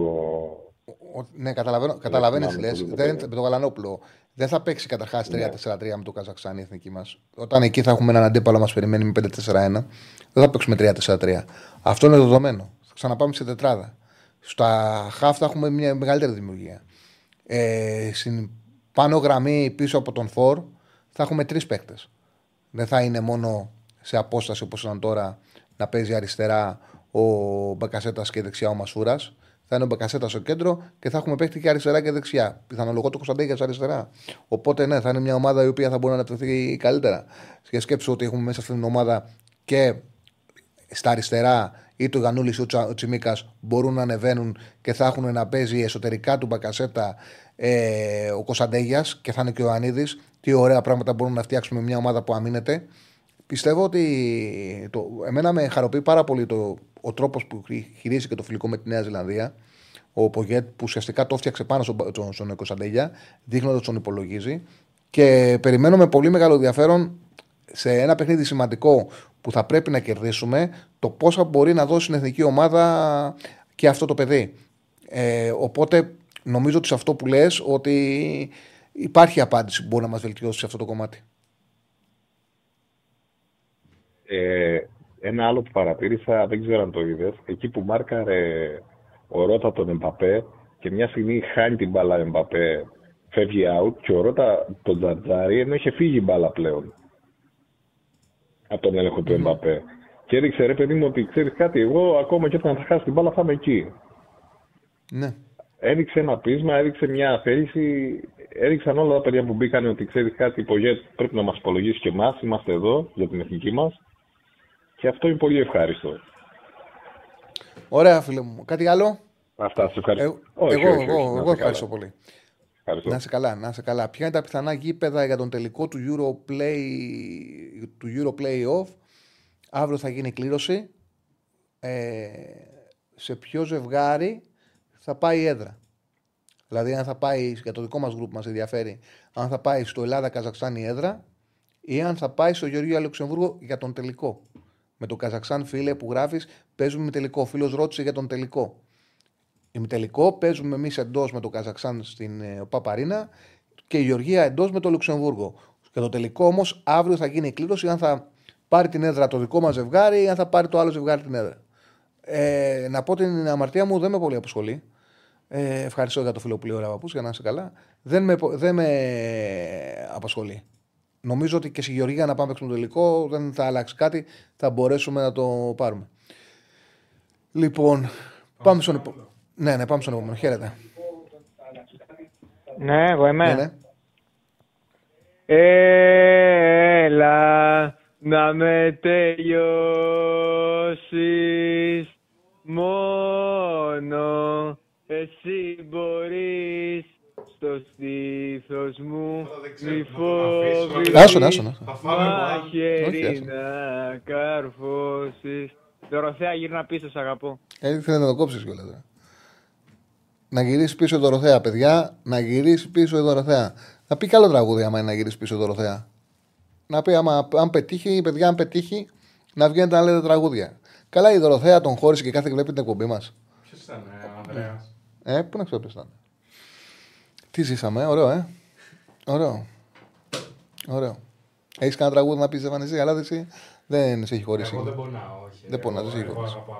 Ναι. Όχι, εσένα σε αγαπάνε ακόμα. Σωστά. Ήθελα να πεις ο Δωροθέα. Τώρα πώς να πούμε για ποδόσφαιρο μετά από αυτό; Ε, πάμε, άντε, πάμε σε επόμενο. Δεν έχω άλλη. Α, δεν έχουμε άλλη. Κάποιος να πάρει να πει ένα τραγουδάκι.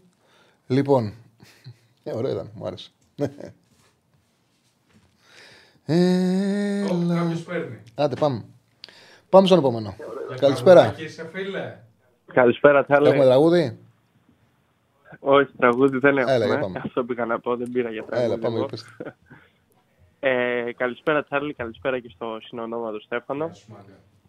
Ε, ήθελα να πω αρχικά ότι αυτό που με χαροποιεί από την εθνική χθες, το είπες και εσύ βέβαια με λίγο διαφορετικά λόγια νομίζω, είναι ότι αν πάρεις το πρώτο γκολ, αν βάλεις οποιοδήποτε center for επίπεδου κάτω των 4-5 πολύ μεγάλων εθνικών ομάδων, 20 φορές να τον βάλεις να τελειώσει τη φάση από εκεί, δεν θα το βάλει ούτε μία φορά. Για ποιον λες; Δηλαδή αυτό το γκολ θα το, θα το βάλει μόνο ο κόλλο μου ανήκει. Χίλια συγγνώμη, σκεφτόμουν τη Δωροθέα. Για ποιο λες; Ε, για το πρώτο γκολ το. Α, ναι, και το πρώτο. Ναι, ναι, είναι δικά τους γκολ. Είναι... Και το δεύτερο γκολ. Και το δεύτερο γκολ. Ε, δεν υπάρχει παίχτης πέρα από αυτές τις μεγάλες ομάδες, πέρα από, το, από παίχτης επίπεδου Εμπαπέ, που θα τραβήξουν τρεις παίχτες πάνω του ώστε να έχει το χαφ τόσο χώρο να στάρει. Που δεν είχε πολύ, αλλά ας πούμε ότι βρήκε το χώρο έτσι λίγο να στάρει. Οπότε τα δύο γκολ που φάγαμε είναι καθαρά γκολ αυτό που είπες και εσύ, ότι η ποιότητας και ταλέντου των Γάλλων. Ε, μετά το άλλο που σκέφτηκα εγώ είναι ότι λες παιδί μου πολύ συχνά ότι συνέχεια ότι δεν θα παίξουμε το Καζαχστάν 3-4-3. Δεν ξέρω Τσάρλι, μήπως πρέπει να παίξουμε 3-4-3 για να έχουμε αυτή την έτσι, πολύ αυτοπεποίθηση στην άμυνα και ίσως στα χαφ αντί να παίξουμε με δύο χαφ τύπου Γαλανόπουλου και Μπουχαλάκη να παίξουμε με δύο χαφ τύπου ένας από τους δύο και ο άλλος θα μπορούσε να είναι είτε ο Κωνσταντέλιας που τον βλέπουμε πολλές φορές με τον Μπάοκ ενώ παίζει εξτρέμι ή δεκάρι να γυρνάει πάρα πολύ πίσω και να κουβαλάει την μπάλα απέναντι σε κλειστές άμυνες. Δηλαδή να τον βλέπουμε να γυρνάει πολύ πίσω από το κέντρο, να παίρνει την μπάλα από το center back και να ανεβαίνει να κάνει κάθετη κίνηση, ας πούμε. Ή το Μάνταλο, που εμένα προσωπικά ο Μάνταλος δεν μου αρέσει τόσο, αλλά τον έχουμε δει να παίζει τόσο πίσω. Και... Κοίτα, κοίτα, ξέρει, ναι, ναι, καταλαβαίνω τι λες. Δεν αποκλείεται τίποτα. Απλά το να παίξει ένα άλλο σύστημα, να παίξει 3-4-3 στο μισό γήπεδο, γιατί αυτό κάναμε. Ουσιαστικά είχαμε τις γραμμές μας πολύ χαμηλά. Είναι εύκολο. Ναι. Το να προσπαθήσει να ανοίξεις την με του Καζακστάν, ε, το 3-4-3 έχει δίδυμο σαχάφ. Οι αποστάσεις που θα υπάρχουν είναι μεγάλες. Δηλαδή, ο Γαλανόπουλος με τον ε, Μπακασέτα ή οποιοδήποτε δίδυμο τα διαθέσιμα δεν μπορούν σε παιχνίδι, σε μεγάλο γήπεδο να ανταποκριθούν σε αυτή τη τακτική. Με τους Γάλλους είχαν τον Ιωαννίδη στη Σέντρα, τον, ε, τον Μασούρα και τον Μπακασέτα στα πλάγια κοντά. Οι γραμμές όλες ήταν κοντά. Ήμασταν κοντά, ήμασταν κόμπακτ. Ναι, ναι. Στο 3, αν πάμε παίξουμε 3-4-3 σε, με έναν αντίπαλο όπως για παράδειγμα το Καζακστάν που θα μας περιμένει, φοβάμαι ότι όταν θα χάνουμε την κατοχή, αν χάνουμε την κατοχή στην προσπάθεια δημιουργίας, θα έχουν ε, γήπεδο να τρέξουν. Θα είναι δύσκολο ναι. να είμαστε δεμένοι. Ενώ όταν πας με τριάδα στο κέντρο, ε, είσαι πιο, έχεις περισσότερους παίκτες ακόμα και όταν χάνεις την μπάλα να, ξανα, να την ξανακερδίσεις. Είναι δίδυμος ο άξονα. Έχει αυτή τη δυσκολία το 3-4-3 και γι' αυτό το λόγο εγώ λέω ότι δεν πιστεύω θα το δούμε την Κάζαξαν και ήταν μια λύση ανάγκης σε ένα παιχνίδι που γνώση μας έπρεπε να κατέβουμε σε χαμηλά μέτρα. Ναι, ναι, κατάλαβα. Εντάξει, βέβαια το. Ναι, εγώ πιστεύω ότι δεν θα κάνει πολλές αλλαγές. Αν και έχουμε πολύ χρόνο μπροστά μας, γιατί είναι ένα παιχνίδι. Δηλαδή, όποιος και να είναι ο αντίπαλος, είναι ένα παιχνίδι. Δηλαδή, ένα λάθος να σε φέρει πίσω στο σκορ, να σε και να κυνηγάς μετά απέναντι σε κλειστή άμυνα. Εγώ πιστεύω ότι θα είναι δύσκολο. Και επειδή θα έχει περάσει καιρός και δεν θα υπάρχει, πιστεύω, τόσος ενθουσιασμός όσο υπάρχει τώρα μετά την εμφάνιση από τη Γαλλία. Ε, δεν ξέρω. Τι να σου πω. Εγώ πιστεύω ότι θα παίξει ο Κουρμπέλης, ας πούμε. Δεν νομίζω ότι θα παίξει ο Γαλανόπουλος. Έτσι, σαν πιο έμπειρος. Mm-hmm. Κατάλαβες πώς το θέτω. Επειδή είναι, μπορεί να είναι χαμηλός. Ναι, ναι, ναι, ναι, το κατάλαβα. Βέβαια. Αλλά είναι ένας αγώνας και κάθε λάθος. Με ποιο θα κάνει δίδυμο, περιμένω. Γιατί και εγώ θεωρώ ότι ο Κουρμπέλης θα παίξει. Αλλά θα παίξει, μπορεί να παίξει Κουρμπέλης Γαλανόπουλος με μπακασέτα. Μπορεί να παίξει Κουρμπέλης ε, Μπουχαλάκης. Μπορεί να παίξει. Περιμένω να δω ποιο θα είναι το δίδυμο.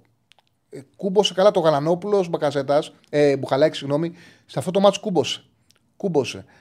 Περιμένω να δω ποιο θα είναι το δίδυμο της εθνική μας. Ε, για μένα, για παράδειγμα, το Κουρμπέλη Σιώπης με τους Ολλανδούς δεν κούμπωσε καθόλου. Καθόλου.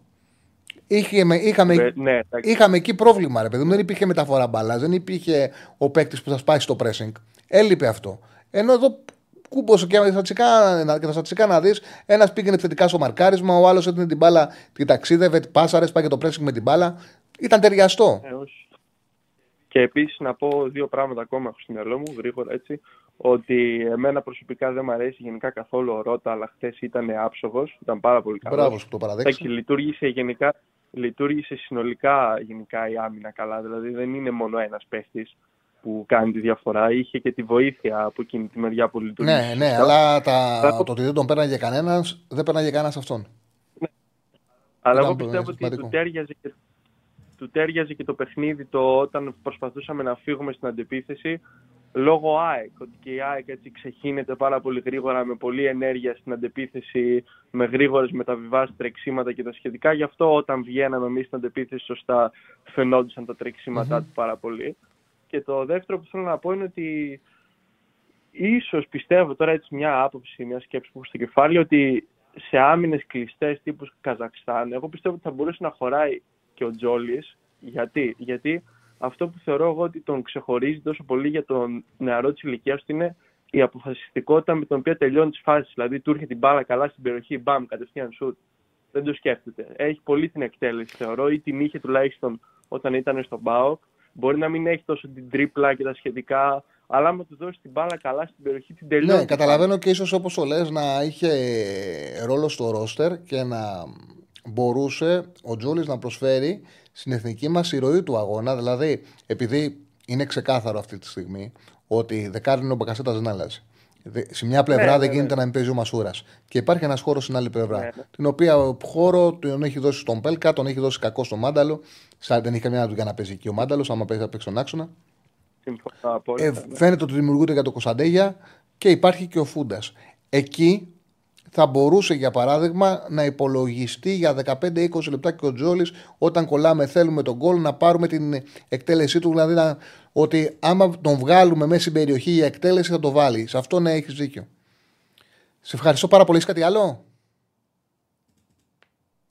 Έπεσε; Έπεσε Όχι, κάτι, δεν έπεσε. ναι, Μια σε έχουμε. έχει Σε μια μικρή έχουμε. διακοπή. Σε έχουμε. Έχεις κάτι άλλο; Ε, ναι, κάτι ακόμα που μου ήρθε είναι ότι επειδή είπανε πολλά παιδιά για τον Κωνσταντέλια που δεν έπαιξε, εγώ προσωπικά ας πούμε, που είμαι και πάω. Μπήκε στο τέλος. τον Κωνσταντέλια τον έχω. Ναι, ναι, εντάξει, τον έχω σε τεράστια εκτίμηση, αλλά ήταν σωστό που δεν έπαιξε εξ αρχής και βλέπουμε κιόλας ότι και ο ίδιος ο Λουτσέσκος, ας πούμε, στον Πάουκ, σε μάτς τα οποία ο Πάουκ δεν έχει την μπάλα στα πόδια, τον προστατεύει. Δηλαδή και με την Άιντραχτ δεν έπαιξε. Ή μπήκε αλλαγή στο τέλος, αν θυμάμαι καλά. Γιατί είναι και μικρό παιδί, δεν μπορείς να το βάζεις σε μάτς τα οποία δεν του ταιριάζουν. Θα τον κάψεις, δηλαδή μία, δύο, τρεις. Είναι και ψ- θέμα ψυχολογίας πέρα από θέμα τακτικής, εγώ πιστεύω. Ότι είναι πιο πολύ για μάτς τα οποία ξέρεις ότι θα έχεις πιο πολύ την μπάλα στα πόδια. Θα φτάσεις και στο επίπεδο να παίζεις σε όλα τα μάτς, γιατί έχει τεράστια προοπτική. Αλλά αυτή τη στιγμή θεωρώ ότι αυτός είναι ο λόγος που δεν έπαιξε χθες, πέρα από το τακτικό κομμάτι. Συμφωνούμε. Σε ευχαριστώ πάρα πολύ. Να είσαι καλά, κάντε όλοι like. Καλή συνέχεια. Να είσαι καλά, φίλε μου, να είσαι καλά.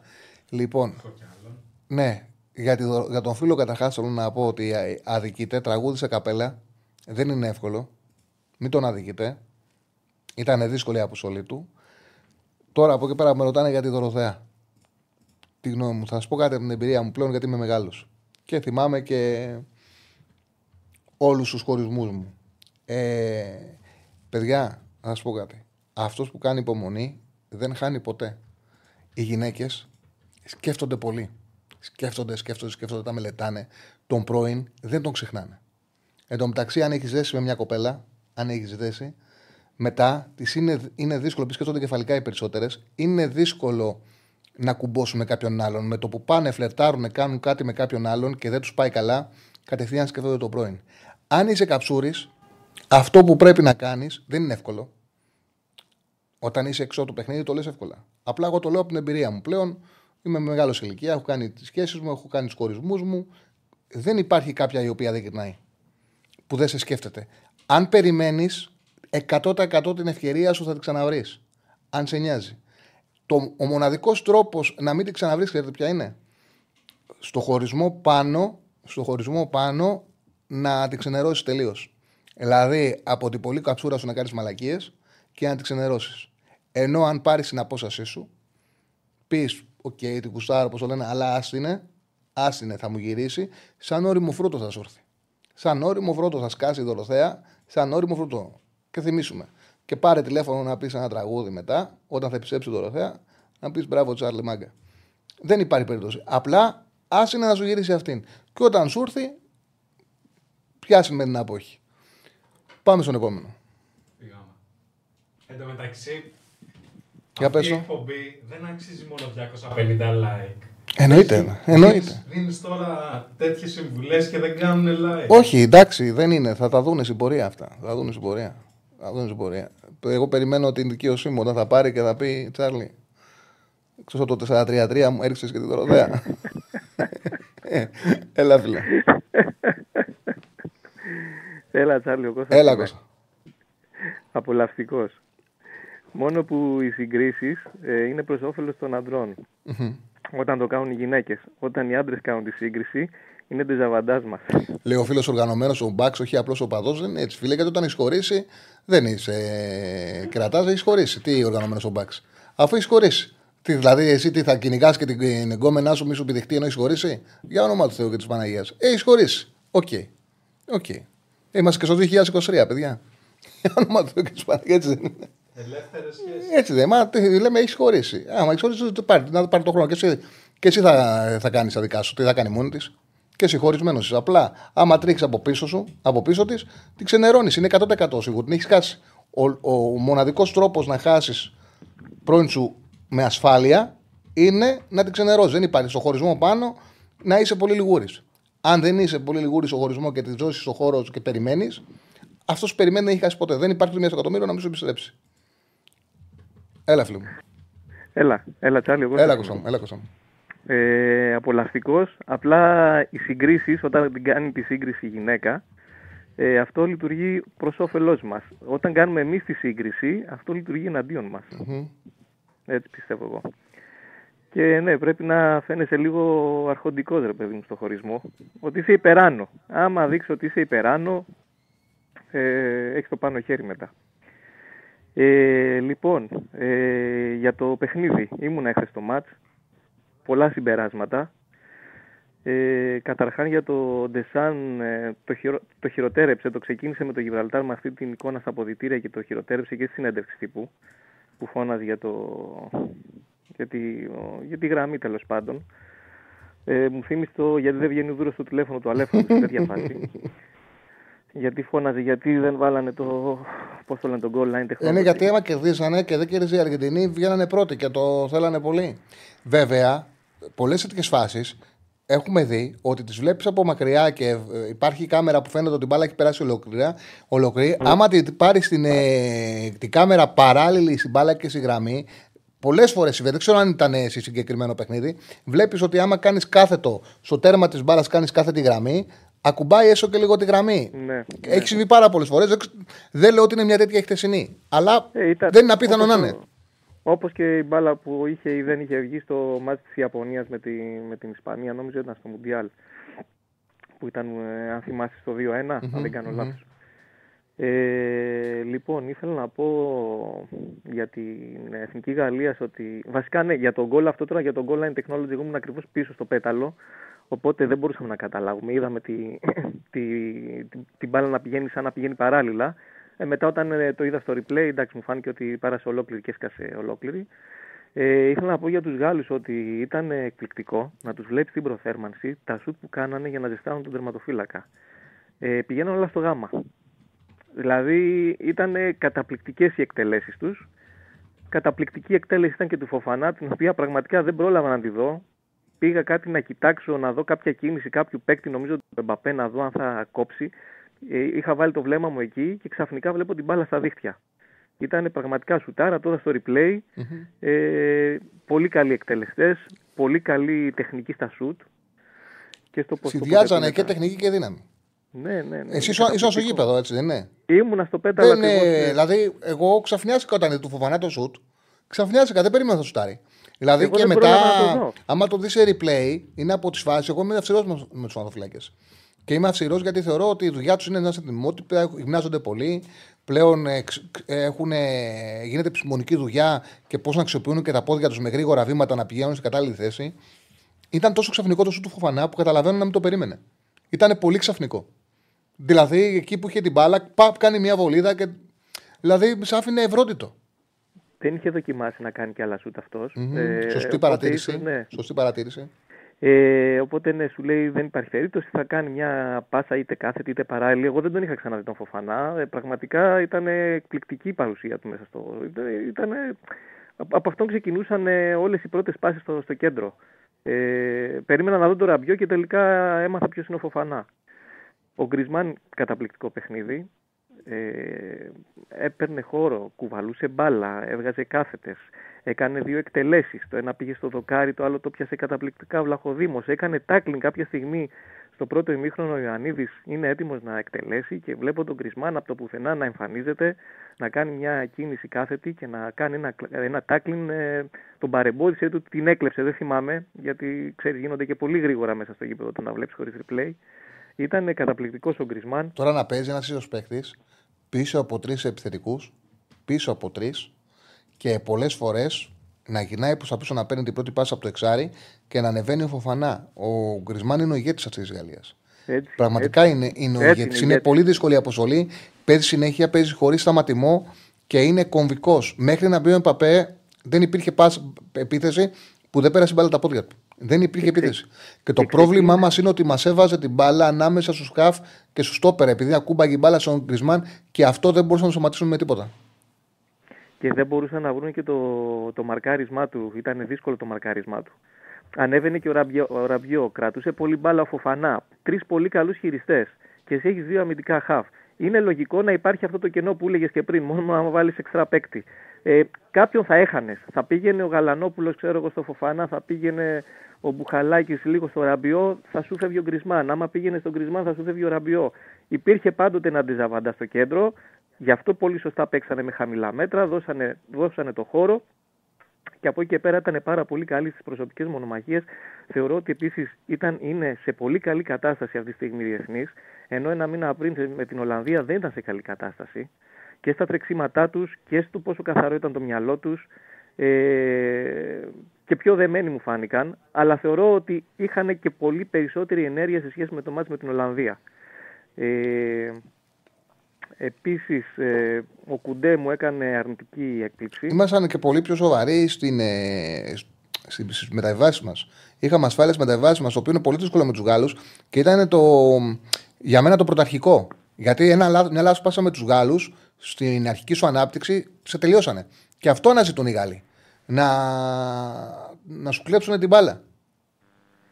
Ε, Πάντως, θεωρώ ότι ο Λαδί μας πρεσάρανε καλύτερα στο κέντρο σε σχέση με αυτό που μας πρεσάρανε. Δεν βοήθησε όμως γιατί ήταν στο γήπεδο ο τρίτο στόπερ παραπάνω. Ήτανε, είχαμε πιο κοντά παίχτες στο να χτίσουμε την επίθεση. Την πρώτη.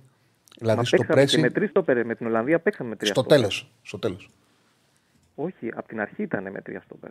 Τέλος έπαιζε, έπαιζε και καλά αριστερό στόπερ. Ε, και ε, εντάξει, δεν, δεν, ήταν το ίδιο. Έμπαινε μέσα ο Τσιμίκας, δεν είχαμε όμως βάση Πώ το λένε, μπήκε ο Κουλιεράκη που με στο πέρα. Είχε μπει μέσα ο Τσιμίκας, δεν είχαμε Ναι, ο Κουλιεράκη ήταν. Στο ήταν... τέλος μπήκε ο Κουλιεράκη. Ναι, στο εντάξει, ναι, okay. Δεν είχαμε ε... τριάδα-τριάδα, απλά έμπαινε, γίνεται πολλές φορές ο Τσιμίκας. Αλλά τώρα είχαμε μια βάση, τρεις παίκτες βάση και δύο κοντά του. Δηλαδή είχαμε τρεις στόπερ κανονικούς και δύο κοντά τους. Δηλαδή βοήθησε στο να χτίζουμε το παιχνίδι μας. Ναι. Ε, εντάξει, πάντως ε, νομίζω ότι προσφέραν πιο πολύ οι, οι Ολλανδοί σε σχέση με τους Γάλλους. Αλλά εντάξει, δεν έχει καμία σημασία αυτό. Δύο διαφορετικές ομάδες. Ε, Ούτως ή άλλως η, η Γαλλία είναι πολύ καλύτερη με την μπάλα στα πόδια. Mm-hmm. Επομένως, ε, προσπαθούσε να βρει από εκεί λύσεις. Θα, θα δημιουργούσε ρήγματα. κάναν πάρα πολύ καλά, ωραία τριγωνάκια. Ειδικά το 0-1 με τον κόλλο Μουανί και την πάσα του Ζηρού ήταν, ήταν καταπληκτική στη, και στο, στο πώς το στήσανε και στο πόσο γρήγορα έγινε όλο αυτό. Ο Ζηρού τον βρήκε με τη μία, το, τον κόλλο Μουανί, ο οποίος έχει φοβερό ξεπέταγμα και έκανε μια εκτέλεση. Ξαφνικά είδαμε μια μπάλα να πηγαίνει με μεγάλη δύναμη στα δίχτυα. Ε, από εκεί και πέρα ε, ο, ο Μαυροπάνος ήταν σε πολύ καλή κατάσταση. Έκανε μια απίστευτη τρίπλα στο, 25, στο 25ο λεπτό. Εκεί πιστεύω του έδωσε πάρα πολύ μεγάλη αυτοπεποίθηση. Πέρασε την μπάλα νομίζω κάτω από τα πόδια από έναν ε, παίκτη της Γαλλίας και έβλεπες ότι μέσα από το παιχνίδι αποκτούσαν αυτοπεποίθηση οι παίκτες. Όσο περνούσε η ώρα, ε, παρόλο που περνούσαν δύσκολα, ε, κάναν πράγματα και αυτό τους έδινε, ε, τους έδινε ψυχολογία. Είδα φοβερή πάσα του Ρέτσου στο δεύτερο ημίχρονο επίσης να βγάζει στο, στον Ιωαννίδη, εκεί που έπρεπε ο Ιωαννίδης να πασάρει στο, στο Μασούρα, στο δεύτερο ημίχρονο. Ε, δηλαδή πήρες μεταβίβαση και από τα στόπερ σου, κάτι το οποίο δεν είναι δεδομένο. Ε, γίναν πάρα πολλά πράγματα. Ο Μασούρας ήταν καταπληκτικός. Ναι, ναι, ναι. Ε, ε, έχασε και το, την μεγάλη ευκαιρία να κάνουμε το 3-1 και να τελειώσουμε το παιχνίδι. Πέρασε η μπάλα ξυστά. Καλά, δεν το τελειώναμε το παιχνίδι, αλλά να. Εγώ πιστεύω θα το παίρναμε. Με 3-1 θα το παίρναμε το μάτι. Εκεί θα άντε να τρώγαμε ένα γκολ. Δεν θεωρώ ότι θα τρώγαμε άλλα δύο. Ε, Επίσης, το ότι ο Μπακασέτας έπαιξε αυτή την πλευρά και δεν φάνηκε η απουσία του είναι ότι η άλλη πλευρά ήταν πάρα πολύ καλή. Βέβαια. Δηλαδή, πήγαινε... το ότι ο Ρότα και ο Μασούρας ήταν σε πολύ καλή Βέβαια. κατάσταση. Για, ποιο λόγο, για ποιο λόγο το λέω αυτό; Κατέβαινε ο Κουντέ, έκανε το ντουμπλάρισμα στον Τεμπελέ. Μαζευόντουσαν από εκεί το αριστερό μας μπακ, το αριστερό μας τόπερ. Υπήρχε μια μετακίνηση όλης της άμυνας. Όταν γινόταν η αλλαγή, στην άλλη πλευρά, ήταν εκεί η δεξιά μας πλευρά για να καλύψει το κενό. Εκεί είναι όλη η ζημιά. Εκεί, εκεί που θα προκληθεί η ζημιά. Όταν μεταφέρεται όλη η άμυνα. γρήγορα, ναι. Έτσι. Αυτή η γρήγορη μεταφορά. Με το Καζακστάν θα χρειαστούμε πάντως την ατομική ενέργεια του Κωνσταντέλια, γιατί θα παίξουμε σε άλλα μέτρα. Ε, ναι, και οι αντίπαλοι παίζουν με πέντε πίσω. Έτσι. Οπότε εκεί αναγκαστικά θα πρέπει να τον βάλεις και κάπως να τον ταιριάξεις μέσα, μέσα στο σύστημα. Συμφωνώ για αυτό που λες για τον Ιαννίδη 100% ότι εξατμίζεται και στο τέλος δεν έχει καλές εκτελέσεις. Το ίδιο θεωρώ για μένα ότι συμβαίνει ακριβώς το ίδιο με τον Λιβάη Γκαρσία στην ΑΕΚ. Ε, και πιστεύω ότι και οι δύο παίκτες, ε, δηλαδή θεωρώ ο Ιωαννίδης ε, θα τέριαζε και, και στην ΑΕΚ, να σου πω την αλήθεια. Ε, αλλά είναι καθαρά θέμα εξατμι, εξατμίζονται οι δυνάμεις τους την ώρα που πάνε να εκτελέσουν, γιατί όπως είπες, έχουν κάνει πολλά πριν, έχουν δώσει πολλά, έχουν φάει ξύλο, έχουν δώσει ξύλο, έχουν κάνει, ε, έχουν κάνει μέτρα ε, με την μπάλα ή χωρίς την μπάλα Ε, Επομένως, πρέπει να βελτιωθούν εκεί λίγο στη φυσική κατάσταση για να πάνε στο επόμενο, στο επόμενο επίπεδο. Ε, και τι άλλο να σου πω, νομίζω υπάρχει αρκετά. Ε, μόνο για τον το ανέλησες πολύ ώρα το μάτσο, όπως όπε ήταν. για τον Καραγκούνη που είπες ότι έκανε πολλά πράγματα, στο είχα πει και άλλη φορά. Ο Καραγκούνης έπαιξε μέσα και αριστερό μπακ σε ένα μάτσο με, με την Ισπανία προκριματικά που χάσαμε 0-2. Ε, και, και, και στη Γεωργία νομίζω είχε παίξει και στην Ισπανία. Ναι. Ναι. Με την Ισπανία το θυμάμαι, ήμουν μέσα, παίζαμε mm. λεωφόρο Αλεξάνδρας και σήκωνε τα χέρια γιατί δεν το πίστευε ότι κάποια στιγμή νόμιζε ότι υπήρχε παρανόηση με το Ιχάγκελ και έπαιξε αριστερό μπακ τυπικά έτσι γιατί ανέβαινε πολύ ψηλά. Τέλος πάντων. Σε ευχαριστώ πολύ, Κώστα. Αυτά Σε ευχαριστώ πάρα πολύ. Λοιπόν, ο φίλος ο Μαξ, τουλάχιστον φίλε, ευχαριστήθηκες. Ήθελα να το πω γιατί διάβαζα πριν τι είχες γράψει. Τουλάχιστον φίλος, ευχαριστήθηκες. Εντάξει, okay. Ε, λοιπόν, έβαλες. Θα βάλουμε ένα πόλ για τις θέσεις 6-8 που ζητάνε. Εγώ νομίζω ότι θα βάλεις άμα θα γυρίσει η Δωροθέα ή όχι. Ε, βάλω ό,τι θες. Βάλω ό,τι θες. Τόσο πολύ να το πάμε. Βάλω ό,τι θες, βάλω θες. Ε, δικό σου είναι, κάνε παιχνίδι. Ό,τι θες, βάλε. Λοιπόν, ε... Τι θα κάνει η Εθνική στον δρόμο προς το γύρο 2024. Α, 82% θα περάσουν, ε. Ναι. Ε, ναι. Ε, ήταν η εμφάνιση χτεσινή. Πραγματικά έδωσε πάρα πολύ μεγάλη αισιοδοξία. 12% βλέπει μόνο αποκλεισμός στα playoff και 5% θα αποκλειστεί από το Καζακστάν. Ναι, νομίζω ότι έδωσε η χθεσινή εμφάνιση μια πολύ δικαιολογημένη αισιοδοξία. Δικαιολογημένη αισιοδοξία. Ε... Έχω τρεις γράμμε. Α, έχουμε και τρεις γραμμές. Ε, πάμε, πάμε στον κόσμο, γιατί έχουμε και ένα τρατάκι να βγει ο κόσμος να κλείσουμε. Χαίρετε. Καλησπέρα, Τσάρλι. Καλησπέρα, φίλε. Αντώνη Γεια σου, Αντώνη. Μια χαρά.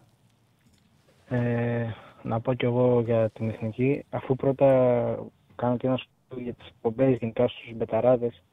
Ε, επειδή παρακολουθώ γενικά αθλητικό περιεχόμενο, μου αρέσει.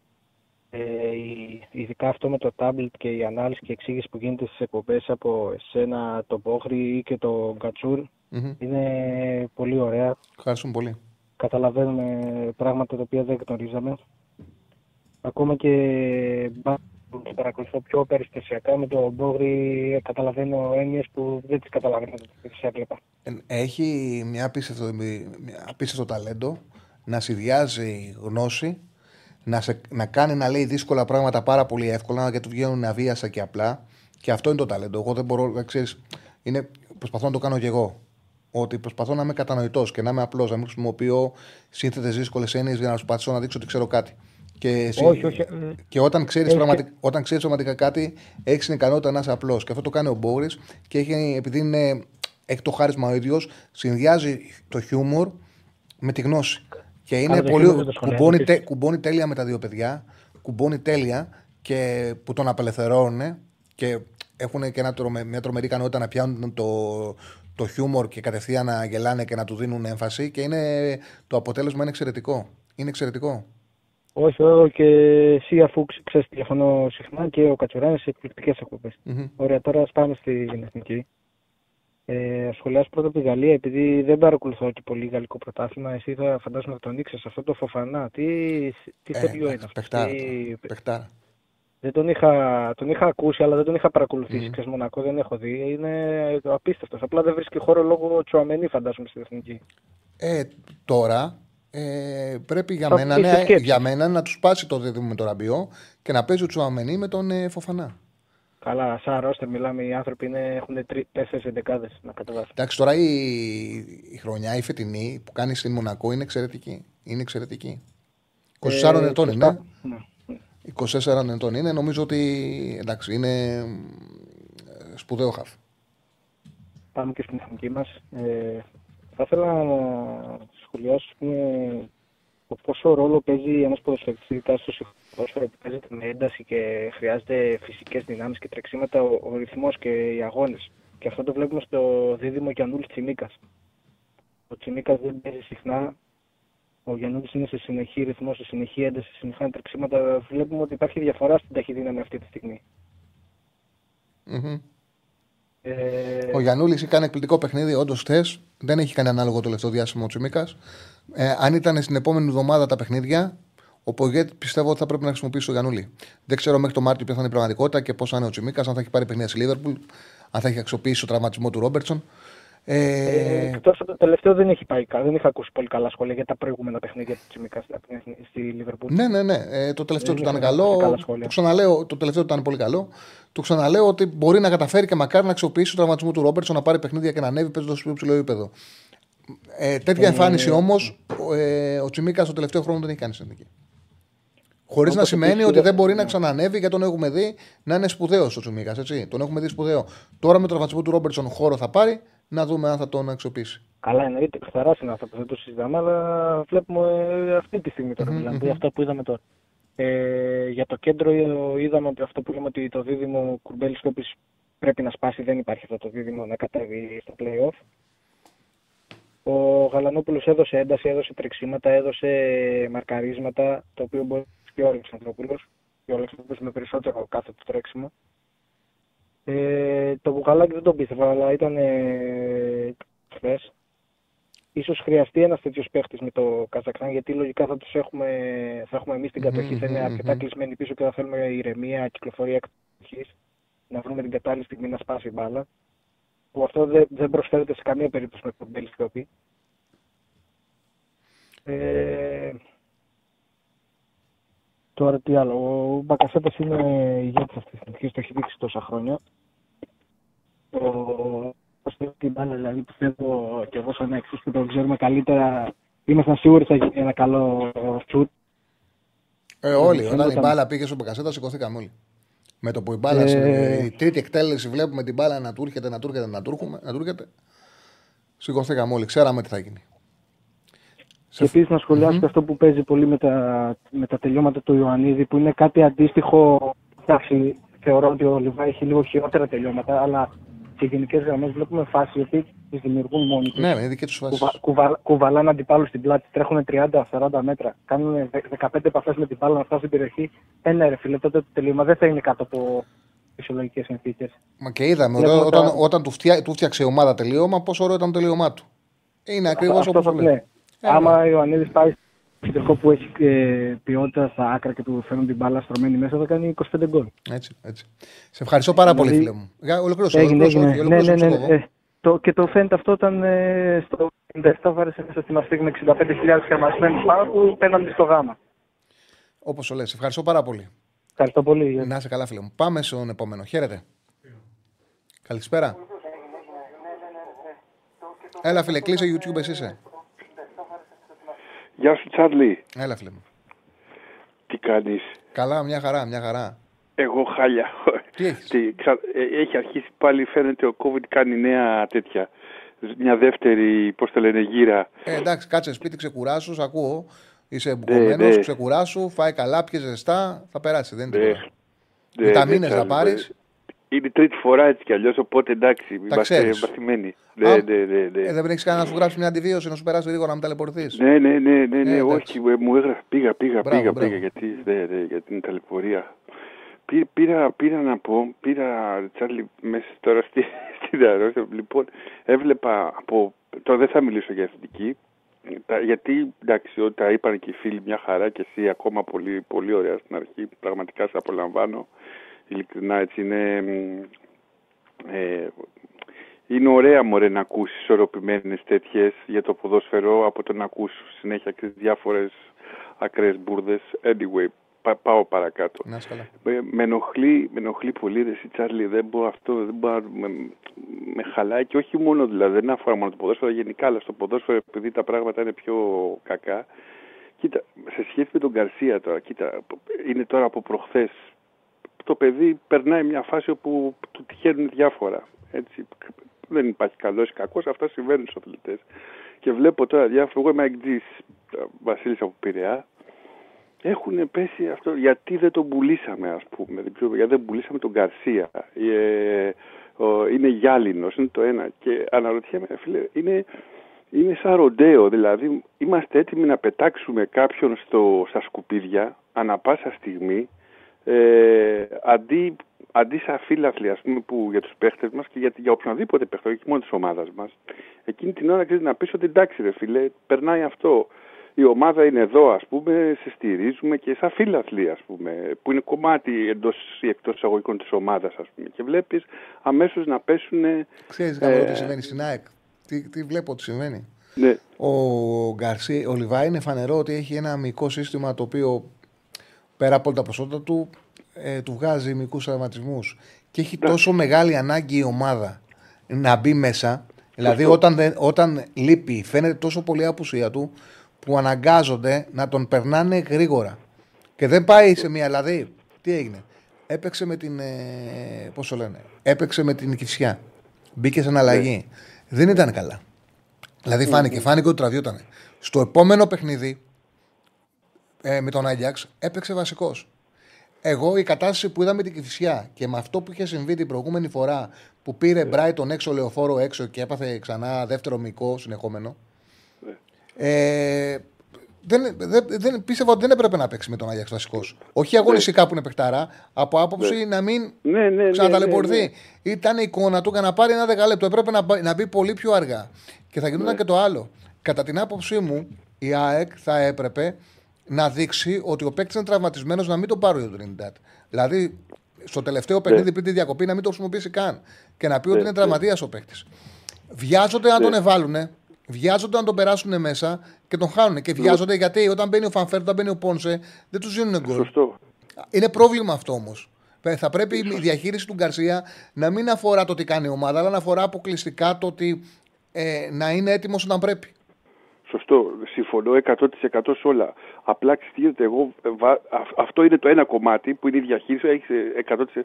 Το άλλο είναι ότι όταν τελικά συμβεί αυτό και είτε η λάθος διαχείριση. 10 δευτερόλεπτα, συγγνώμη. Ε, ο Ραγκάτσι είναι 7 σήμερα; Ναι, είναι στις Α, είναι 7, πρέπει να ακούσουμε γρήγορα. Πες τα γρήγορα, δεν λοιπόν, ξαναδιακόπτω. Γρήγορα, γρήγορα. Τίποτα. Αυτό απλά ότι όταν, όταν συμβούν αυτά, πρέπει εμείς να είμαστε δίπλα σε κάθε παίχτη και μιλάω για, τον, για, για κάθε ομάδα, πώς το λένε. Δεν είναι να λες πουλά τον γιατί τον Μπούλ. Όχι, ρε, με αυτούς θα πάμε. Είμαστε ομάδα. Είναι οι σημαίες μας. Είναι αυτέ δηλαδή και οι, ιστορίες οι καλές ιστορίες των ομάδων δημιουργούνται όταν υπάρχει και τέτοιου είδους πίστη. Όχι τυφλή σε προέδρους ή αυτά κτλ. Αλλά μια πίστη στην ομαδικότητα, στην αλληλεγγύη και στο ότι εδώ είμαστε, ρε, εδώ είμαστε, θα, θα, εντάξει, και ας μην τον έχουμε. Θα προχωρήσουμε με αυτά που έχουμε. Έτσι εμένα είναι η αντίληψή μου. Αυτό τσάρλι μου. Περασικά να πω ότι σου εύχονται και πολλοί από το τσάτ σου έχουν ευχηθεί περασικά. Α, να είναι καλά, να είναι καλά. Άντε, καλό απόγευμα. Γεια σου, φίλε. Γεια. Λοιπόν, πάμε στο τελευταίο. Έλα, φίλε. Έλα, φίλε, είσαι. Ε, προλαβαίνω, παιδιά, να βγω επειδή τελειώνει η εκπομπή. Εννοείται, εννοείται. Θα βγεις, θα τα πεις και μετά θα κλείσουμε. Α, ευχαριστώ πάρα πολύ. Δεν σε διακόπτω καθόλου, πέστα. Ναι. Έλα, φίλε, ναι, δεν σε διακόπτω, λέω, πέστα. Πάμε. Ναι, ναι, Τσάρλι, καλησπέρα από Θεσσαλονίκη. Καλησπέρα, φίλε. Νίκος. Ε, συμφωνώ με τα περισσότερα που υπόθηκαν στην εκπομπή, πολύ κατατοπιστικά. Θα ήθελα να αναφέρω το ότι το δοκάρι στο επαπέ στο τέλος ε, είναι καθοριστική συμβολή του ε, τερματοφυλάκα. Mm-hmm, του Λαγοδήμου, ναι. Αν δεν βάλει τα δάχτυλα είναι γκολ. Ε, βέβαια, βέβαια. βέβαια. Ε, Έβαλε τα δάχτυλα τόσο, τόσο. Για το γκολ τώρα σήμερα που το είδα σε διάφορα site και σε κάτι αναλύσεις στον υπολογιστή, πρέπει να έχει περάσει μπάλα τη γραμμή.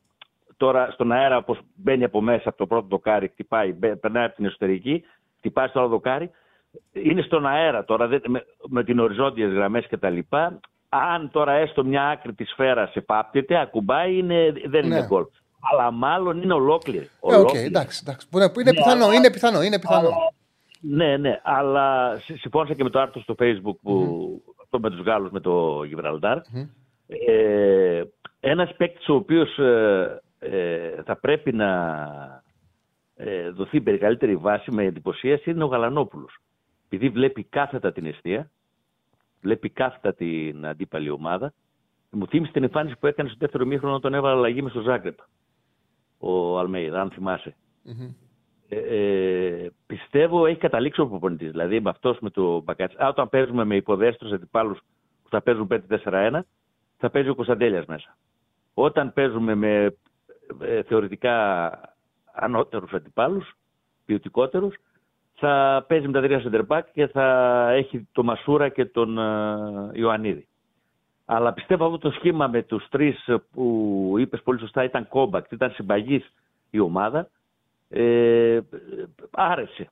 Άρεσε στο μάτι δηλαδή. Ήταν μικρές οι αποστάσεις, χαμηλά τα μέτρα. Δεν, ε, ό,τι μπορούσαν ε, κάνανε. Βέβαια και παίζει και ο αντίπαλος. Ε, έχει, νομίζω ο προπονητής έχει ξεκαθαρίσει μέσα στο μυαλό του τις θέσεις των παικτών. Δηλαδή μπροστά Μασούρα Ιωαννίδης είναι αναντικατάστατη. Και μπακασετα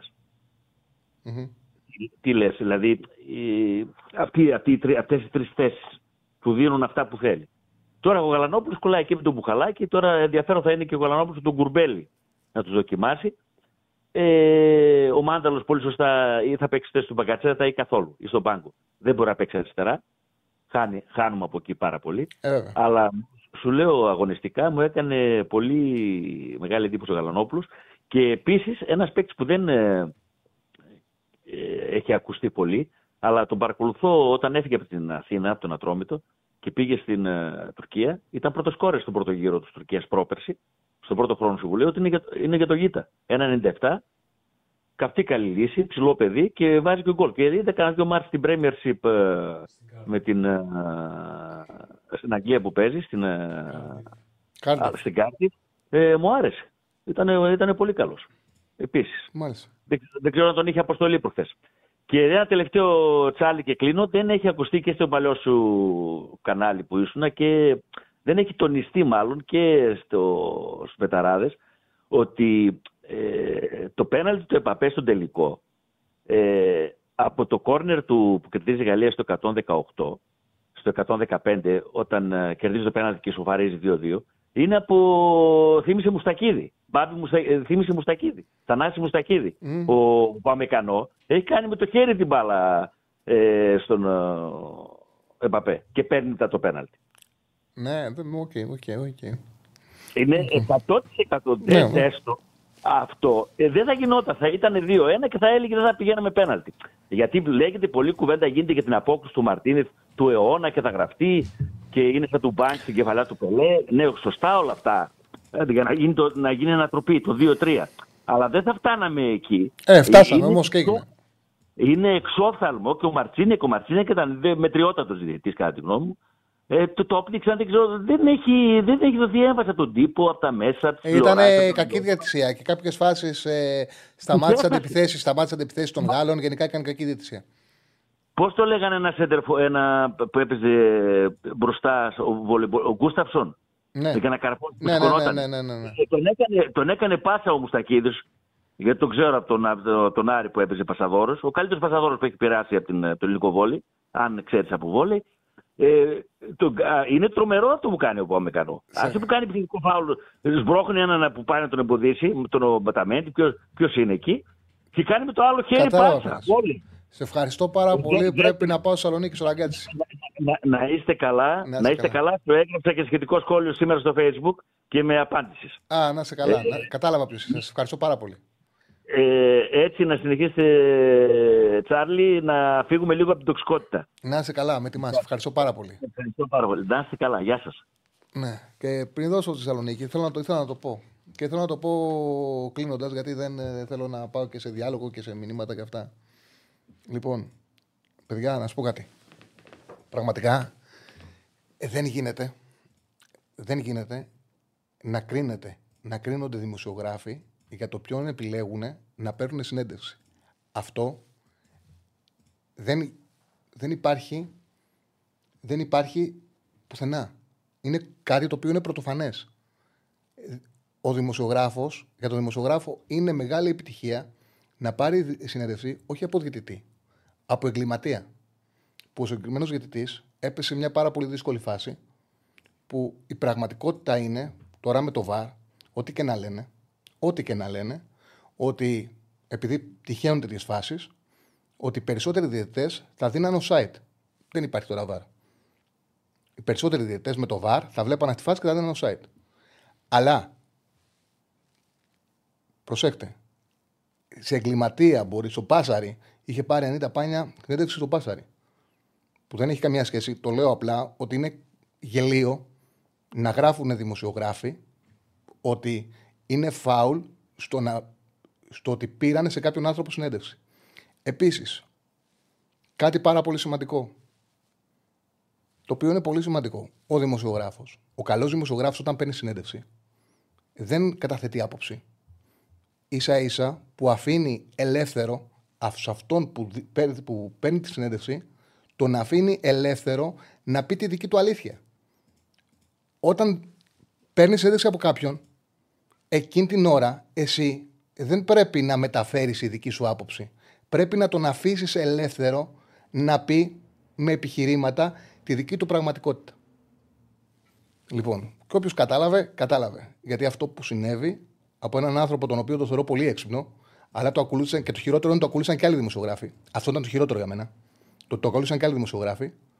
Ήταν απαράδεκτο και είναι εντελώς αντιδοντολογικό. Και αν υπήρξε κάποιο φάουλ, ήταν αυτό. Λοιπόν, καλή σας ε, νύχτα. Ε, συνεχίστε να βλέπετε τους πεταράδες. Ακολουθεί ο Ραγκάτσης. Χαιρετισμούς Θεσσαλονίκη από την Αθήνα.